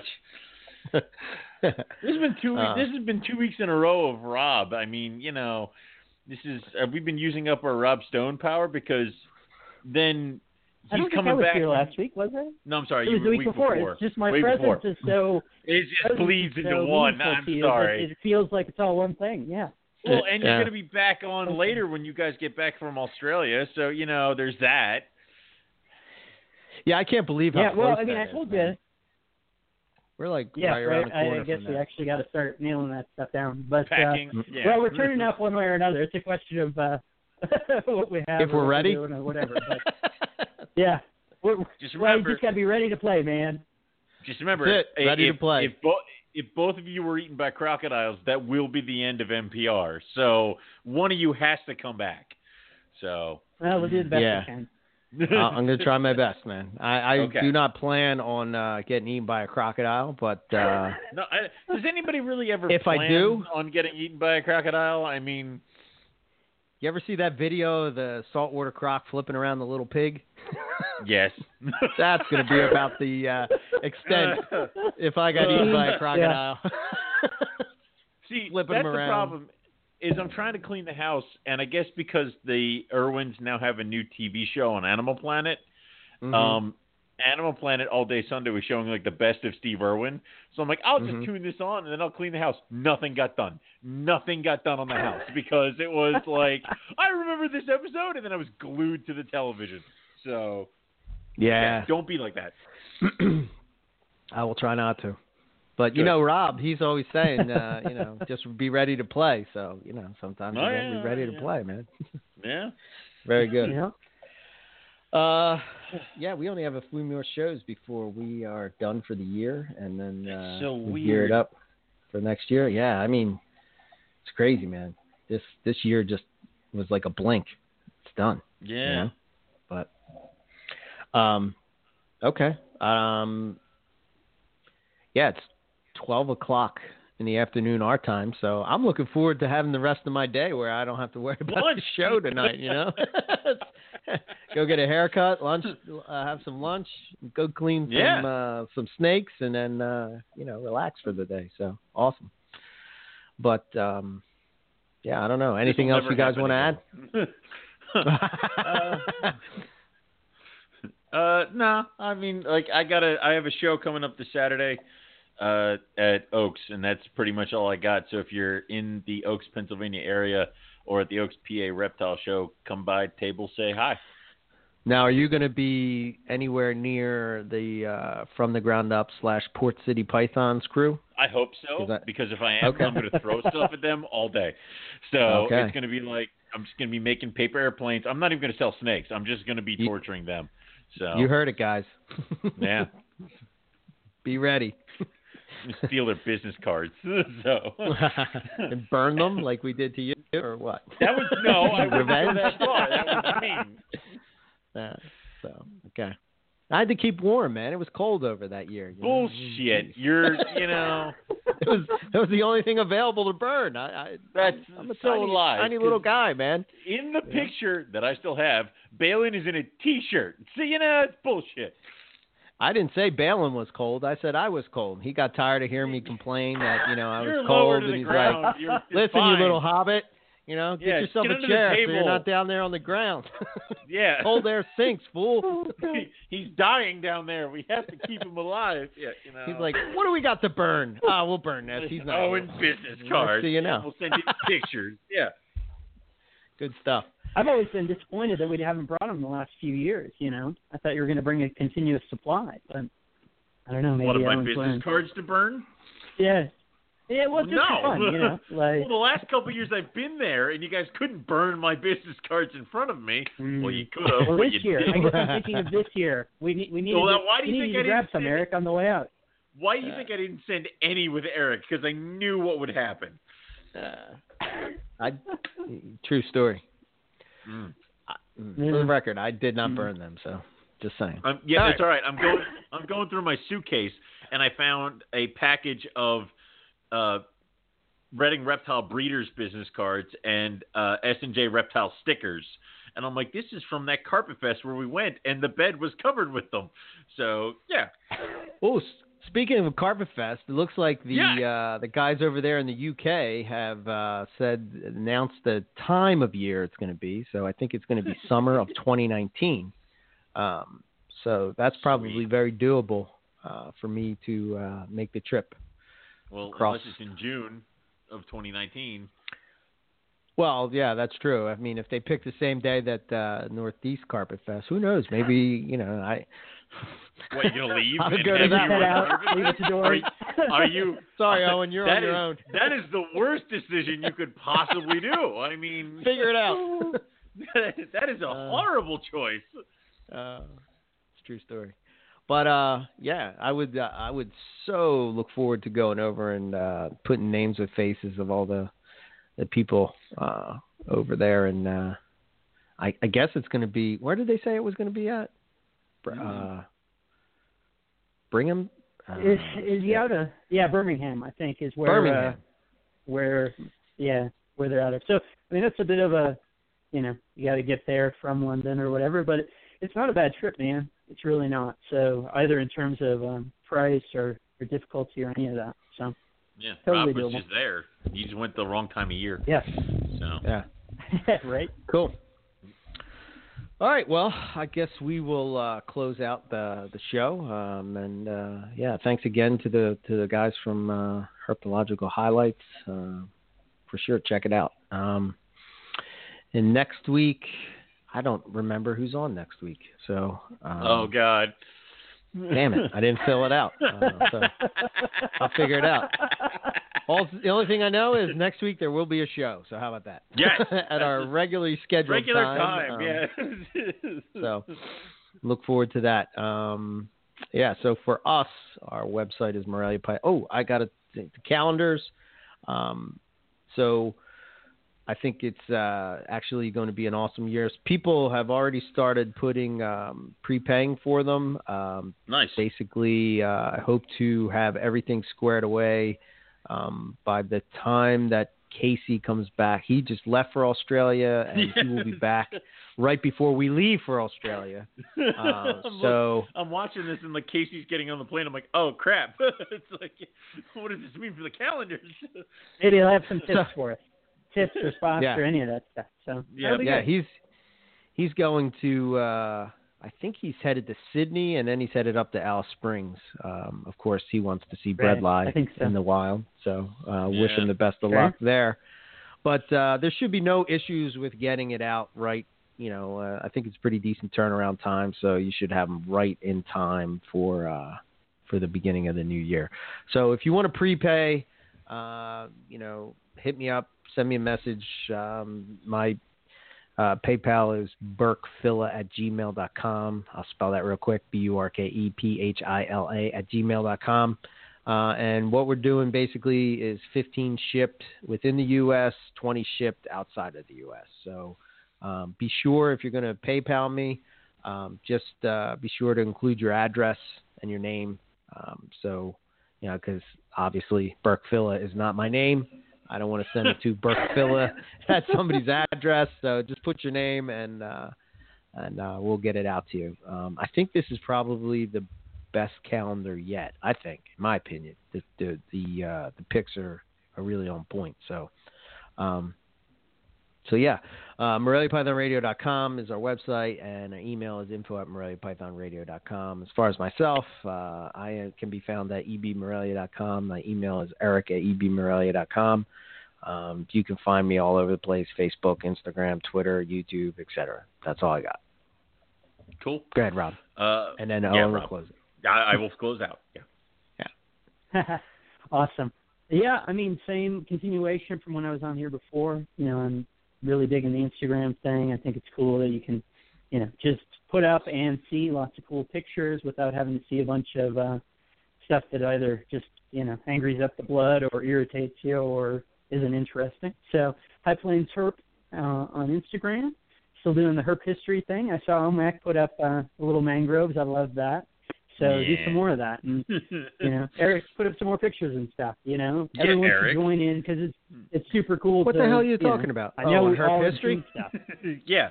Yeah, Under hashtag herp yeah, history. put up stuff. Oh, You know. Yeah. Oh, it's Hashtag about to herp get real history, now, man. bro. Well, I like it, man. All That's, right. that's the thing. I, I'm not, uh, you know, just like you, Eric. You know, be the change you want in the world, right? You know, this is something I'd love to see. I love seeing everything that everyone else posts. I know, uh, I know Port City folks had put up a post there too with some sort of uh, Central American iguana and all this stuff. So yeah, I mean, you know, everyone should participate in that because I'm not doing it to show my own stuff. I want to, you know, encourage folks to do it themselves so I can just go on there and scroll picture after picture. Cool. I'm going to put ha- hashtag herp history, hashtag ready to play. Love it, man. Love it. awesome. You know, and it, and it's funny because I was messaging Rob earlier this week because I went out and I did another um, insane Colubrid binge, um, and I'm like, Rob, how hard are these? He goes, and they were my black copper rat snakes. And he goes, they're a pretty calm species. And like as I'm reading that, one of them just starts chewing on me, and I'm like, that's well, that's not right. so it's like you know. So, In your world, I was that just saying about right. relatively. yeah, you the put radiated relatively man, those are going to be a nightmare. They are. Oh my god, Yeah. they're twitchy and hilarious, and Yeah. I love them. So it's you know, it they're no, they're very there's cool. great choices for you, man. They are. Oh they're, yeah, they're awesome and fun, but you know they are. Those certainly have a solid rep. You know, I don't know if they're considered worse than the Carinata, but yeah, both of those are you know considered to have that reputation, which just means you'll love them all the more. So it's a great. I know. Well, I got the copper black set up, and I and I, I keep like catching them as they're moving around their enclosure, so it's very cool. I have no idea how I'm going to feed them because I'm, I've got to find them to feed them.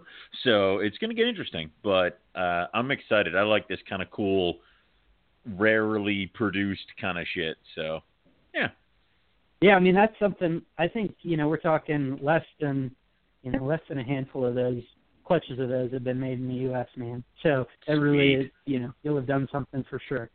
I would probably drop feed those. Either start with live or then drop feed them. I don't think you Yeah. want to be. They're probably not going to react well to tongs. that's what I At a figured. guess. So. All right, we'll have fun with that, and I'll let you guys know. Anyway, uh, for me, you can go to rogue-reptiles.com. It is still in the process of being updated, but the for sale page is currently up to date. You can also go to facebook.com and look up Rogue Reptiles. Give us a like. All the animals that we have for sale are there. as well as any updates on the breeding season, which is well underway. I've already paired the womas, the white lips, the olives, the water pythons, and uh, I think that's it so far. Um, and uh, we'll see how all that stuff goes. Uh, like I said, I do have a show that I'm vending this Saturday. It's at the Oaks uh, Greater Philadelphia Expo Center.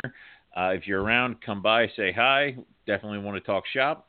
Uh, other than that, uh, thank you all for listening, and we're going to catch everybody back here next week at the correct time for some more Morelia Python Radio. Have a good day. That's all I got. Oh.